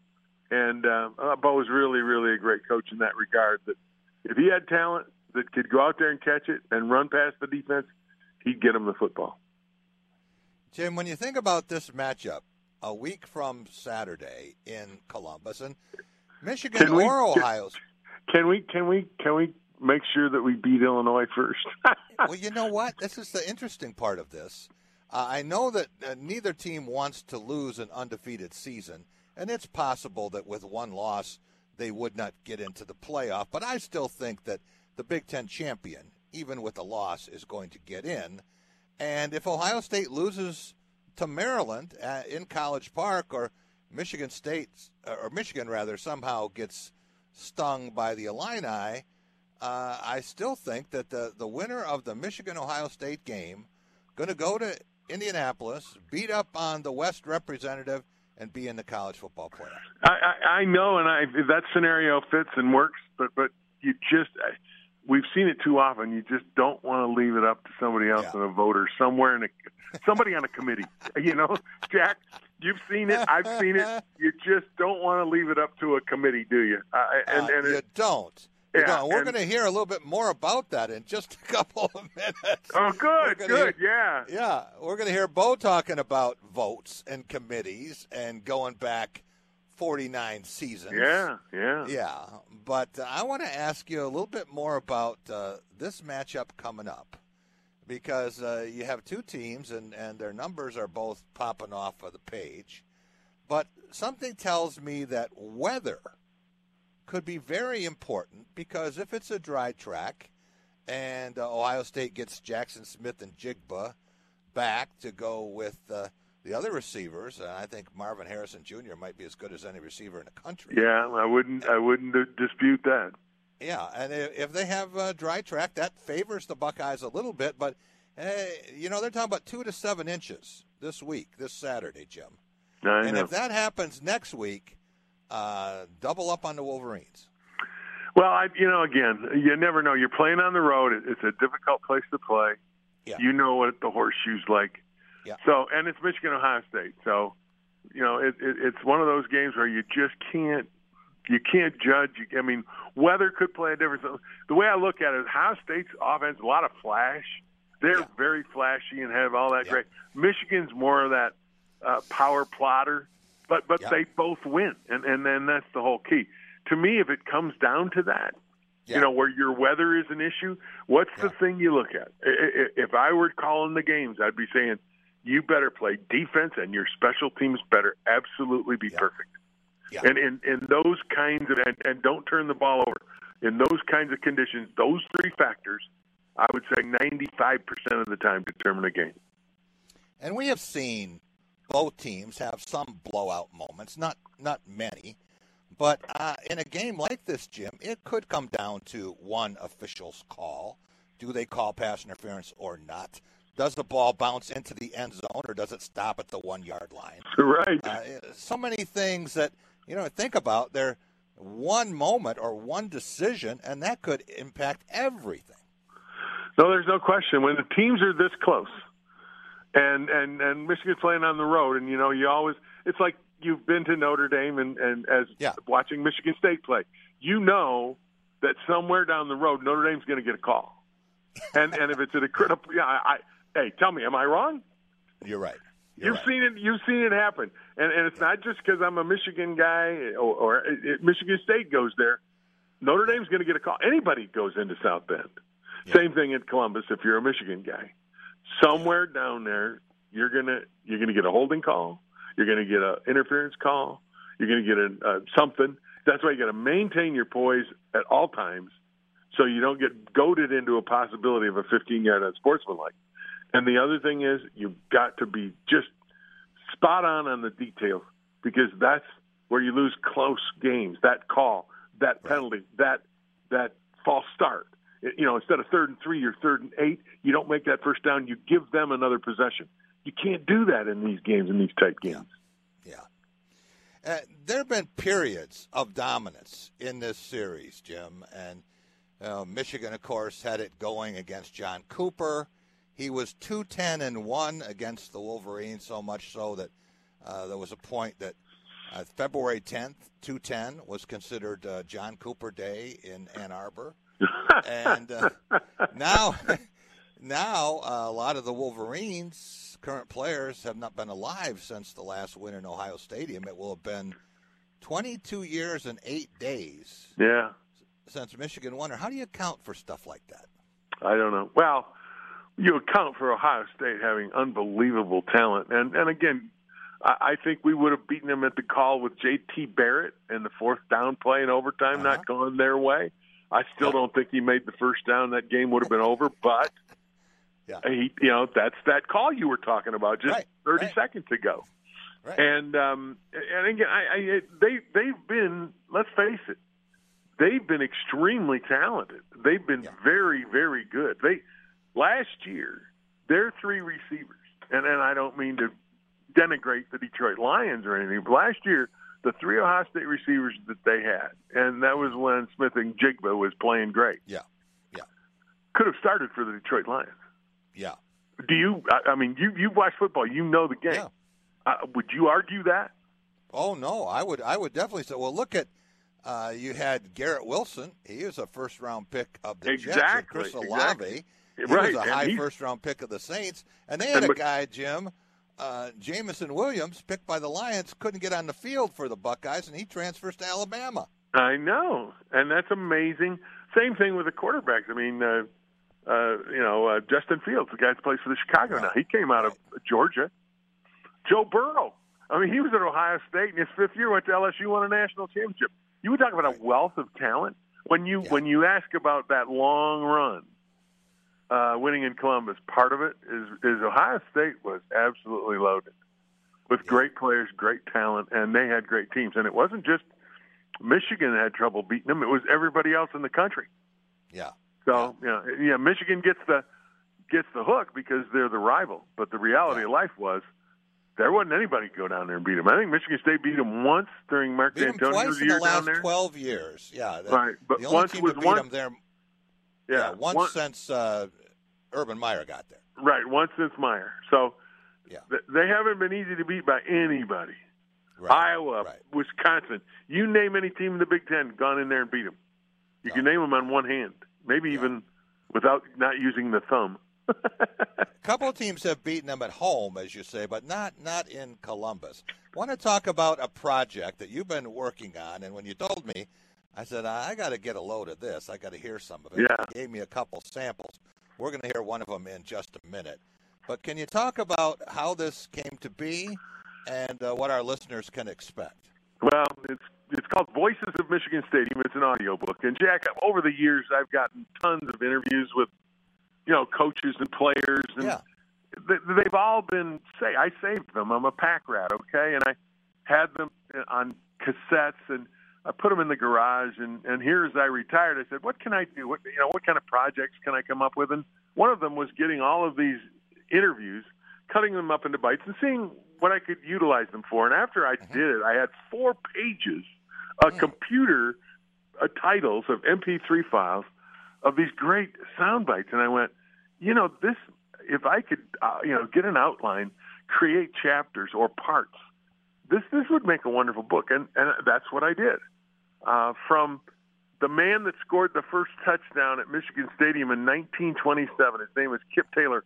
I interviewed him at one of Don Canham's uh, mixer parties Friday night before game, and he tells a story running down the field with Benny Oosterbaan, and this is just pure gold.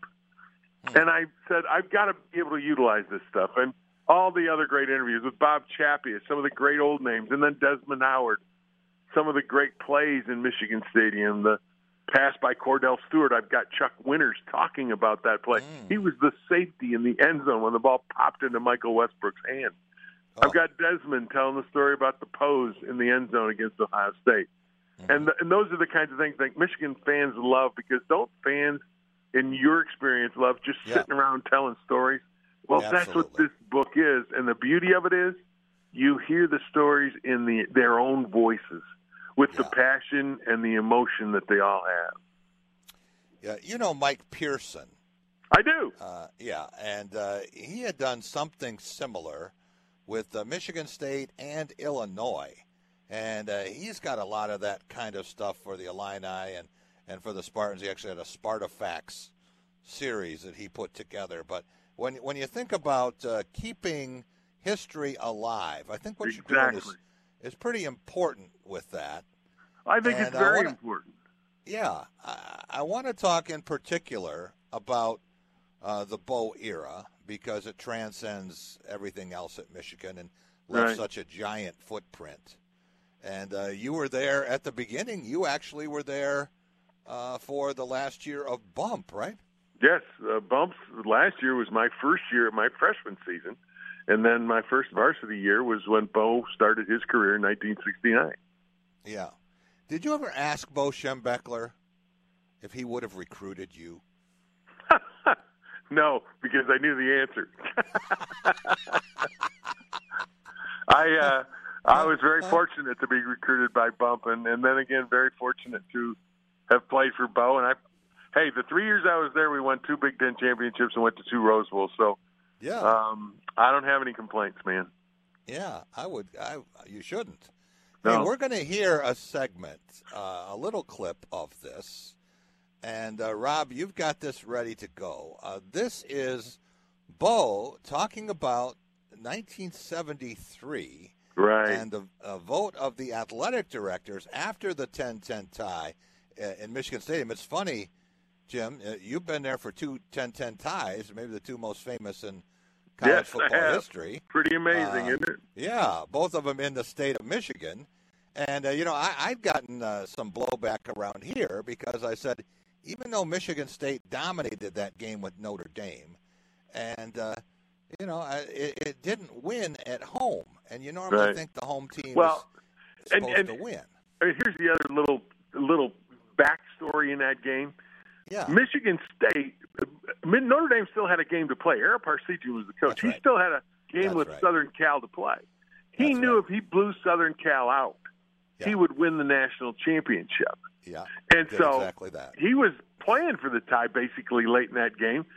And from a coach's standpoint, really, that was smart because he knew next week he goes to Southern Cal national stage, blows them out. He wins the national title, which at the time was what all Notre Dame wanted to play for. That's right. There was no bowl opportunity for them. Uh, it's funny, those teams in 66, Jim, and, and just like the 73 Wolverines, that's something else that Notre Dame and Michigan State in 66 and Michigan in 73 didn't get to play in a bowl game. Right, and, and Bo Bo mentions that in in, in this uh, in this section of the book. All right, let's hear from Bo Schembechler uh, in uh, Jim's audio book, and uh, I, I think you'll you'll feel the passion. One of the lowest moments in Bo Schembechler's Michigan coaching career was 1973. After a 10-10 tie with Ohio State to close the season, and despite outplaying the Buckeyes in the game and sharing the Big Ten title, the conference athletic directors voted to send Ohio State to the Rose Bowl. Schembechler never got over the injustice. There were some very weak character guys uh, in athletic director positions in the Big Ten. That's been proven. And everybody thought, well, uh, you know, we'll let it go and forget about it. But I, I had some great football players and great teams uh, that never got to play in that great classic. I, I always said to myself, if I ever let up, on my bitterness over what happened to that football team in 1973, uh, I'm not being fair to those guys who played and so I never have, and I've been bitter ever since about it, and uh, and I'll never I'll never forget it. And fortunately, because of that Michigan team in 1973, all these other teams in the Big Ten Conference now have an opportunity to play in a postseason bowl game because uh, that restriction of the Rose Bowl or no Uh, there you hear a little bit Yeah. of Bo, Bo Schembechler and uh, just a taste of what you get throughout this project. No, it's uh, you can hear the best part about it is you can hear the passion, the, Yeah. the emotion in the voice, and that's just a, a sample. There's there's Rick Leach, there's Ron Johnson, there's there's Ron Oh, yeah. Kramer. Uh, and it's just it, it just I was so amazed at the the amount of material I had and how when I was putting it together, it, it just warmed the cockles of my heart, and it it really you your comment about history is really important, and I think we've got to keep the Tom Harmons alive. Yes, yes. Uh, and and and the Fritz Crislers, and you know, it, it it's more than just a name on a building. It's like Duffy Daugherty, Biggie Munn in Michigan State, uh, the, yeah. those Forddy Anderson, all these great names in the in that history um, shouldn't go away. And, and if if I'm in the position to help keep their names alive and in the consciousness of younger Generation X, if you will, then then I think we ought to do it. Jim, I had a chance to uh, do Judd Heathcote's book uh, before he passed, and, and I said, you know, there's just too much history, too many great moments, too many behind the scenes things to let this go into the ground. And I think oh. that uh, you're providing a chance for not just Michigan fans, but all football fans uh, to really learn the history from the people who lived it. Exactly, and and I, that's that's a great way to put it because I mean, wouldn't you like to have Judd t- telling a story right now? Yeah. He was one of the great storytellers of all time. He had the Yeah. driest sense of humor, and he could entertain you at a dinner table better than Bob Hope. And and and the, and the same thing goes for hearing Bob Chappuis talk about the Mad Magicians uh, of Michigan football, Yeah. or or or Ron Kramer talk about Benny Oosterbaan Yeah. uh, these or the snowball, You know, there are so many great moments in in the past. Those moments have to be celebrated and they have to be remembered, along with the new ones like Desmond Howard and the more more recent memories. They should also be, uh, you know, immortalized. And I've got the ability because I've got these audio clips Yeah. and um, the voices of Michigan Stadium. I think is uh, is it's so much fun, and I think people really enjoy it.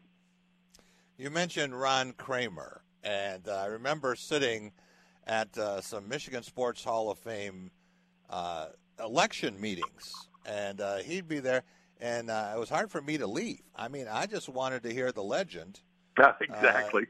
that tell those stories, and uh, you know, and maybe they were embellished a little bit, but who cared at that point? Exactly, and that's your your your characterization of sitting there listening to Kramer tell stories is kind of the idea of Voices of Michigan Stadium. I wanted people to sit back and listen to this book and sit like they're at, at the bar listening to some great players tell stories of their exploits and those great moments uh, in Michigan Stadium. And uh, it's kind of worked out that way. I'm really happy the way the book came out. Jim, uh, first year uh, away from the mic for you for uh, both teams. You did Lions and Wolverines. I'm not exactly sure how you did it. Gene Deckerhoff were talking about you. I know. Gene's, Uh, not- Gene's a he, he, Gene's a machine, man. Yeah, he's amazing, and uh, you know you get a few other. There haven't been many around the country uh, who have been able to to pull it off. But do you miss it? You know, I do a little bit, but I don't. It, not not like I, I I'm I'm you know crying at home saying, "Oh my God, I made a bad decision." Not like that at all. I'm very comfortable being a, a, a spectator. I'm not a very good spectator now, but but I'm very comfortable watching the games. Uh, it's somebody else's turn. You know, I've I've had my run, and um, it it allows me time. The idea of being consumed with it from Monday through Friday to get yourself ready for that Saturday Sunday run. Uh, You know, to have the Monday Tuesday and the pressure off of of learning two deeps, of going into the research, of getting all of the material you need to put together to get two games on on a weekend. That that time getting back to me is really very pleasant.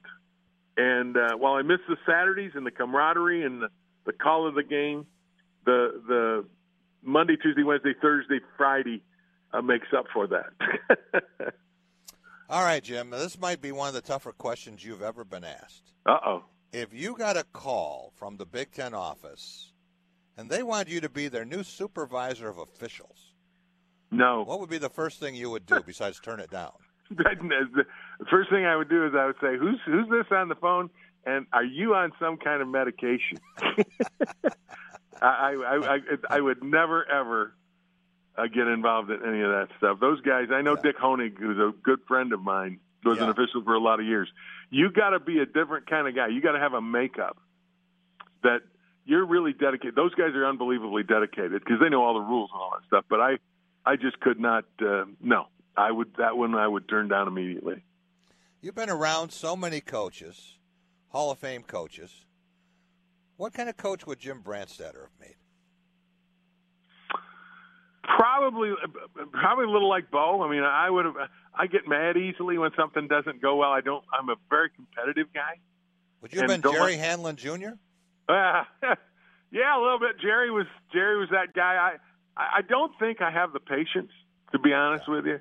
Yeah. A little bit to be a, to be a coach. I mean, I would love to. I think you know, I'd didn't have have a lot of patience either. No, I know, but I'd have been. A, I don't think I'd have been a decent assistant coach, but I couldn't have been a head coach. I don't. You know, I people taking shots at you, and, and sometimes unfair shots. Uh, that that that I, n- I never would have been able to do. I'm, I'm really competitive, and I would. I think I like the process of getting guys better, of improving guys, but uh, being out there in front and doing the press. I mean, that's ultimately, I think, what ultimately got Bo out of the game was the recruiting and, and all the media responsibilities, which is even now worse with with all the social media and everything that's out there. So these days, these coaches are uh, their time is. I mean, it's it's really a different game these days, as you well know. Uh, I listened to Izzo rail about uh, the portal and name, image, and likeness. Oh, and yeah, that, and I said, I wonder what Bo would have said about that. you know? he, look, he and Tom were uh, kindred spirits, and, and as a matter of fact, at one point I remember at a golf tournament, Bo grabbed Izzo by the neck like he used to. He said, "Tom, you know you got a problem." Izzo goes, "What's that, coach?" He says, "You're a football coach. You're stuck coaching basketball." and you know what? Izzo looked at him and He's said, "You might be, you might be pretty close, coach." yeah, yeah, it might be right. All right, Jim. Uh, Voices of Michigan Stadium. How do people get it?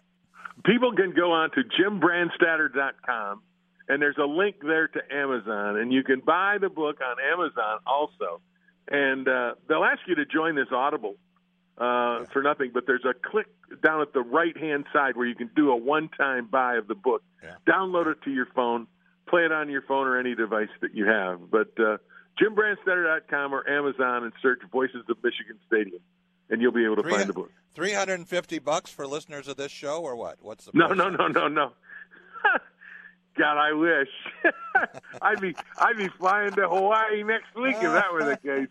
But no, it's uh it, I think it's reasonably priced. I don't I think it's like 16 17 bucks, I think something like that. Oh, The paperback is also the paperback is available too and it's 19.99. Oh, that sounds like a great stocking stuffer. So I I would hope so. All right, Jim. Thanks so much. Appreciate it. Jack, Uh, it's always a pleasure to talk to you and uh, boy, what a great game you got to see last night. Uh, that was a special one. Uh, anytime Yeah. you beat Kentucky in hoops, it's like beating Ohio State in. I know, and football, and so. again, Tom Izzo proves it. What a great, great basketball coach he is. There were five Ohio State fans when I left who hadn't moved. uh, they were still in their seats, and I think they were comatose. So Yeah, yeah, uh, yeah, the way that goes. would that would make sense. I want to thank all of our guests today, Rob. Uh, this was a lot of fun. Stephen Brooks, 24 7 Sports, Spartan Tailgate Premium Site. Uh, appreciate him joining us, and he was on the aircraft carrier and uh, there last night in Indianapolis. Loren Tate just turned 91 years old. He's still covering Illinois. Still waiting for Illinois to beat Michigan. No, it's happened a couple times, but not very often. Ryan Black, uh, formerly of the Lansing State Journal, he is now the beat writer for the Kentucky Wildcats, trying to figure out how Kentucky loses three state straight Champions Classic games and a football game to Vanderbilt. Audrey Dahlgren, she is a sports director and lead anchor for WLNS Channel 6. And Jim Brandstatter, former Michigan offensive tackle and longtime broadcaster for the Wolverines and for the Detroit Lions. We'll be back tomorrow, everyone. Have a great night.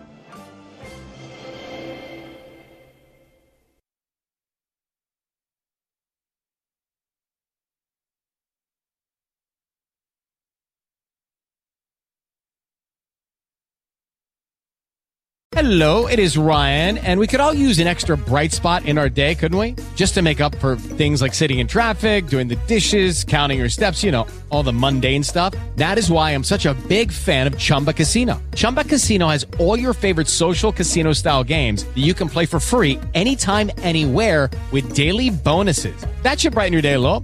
Actually, a lot. So sign up now at chumbacasino.com. That's chumbacasino.com. No purchase necessary. Group. Void were prohibited by law. See terms and conditions. 18 plus.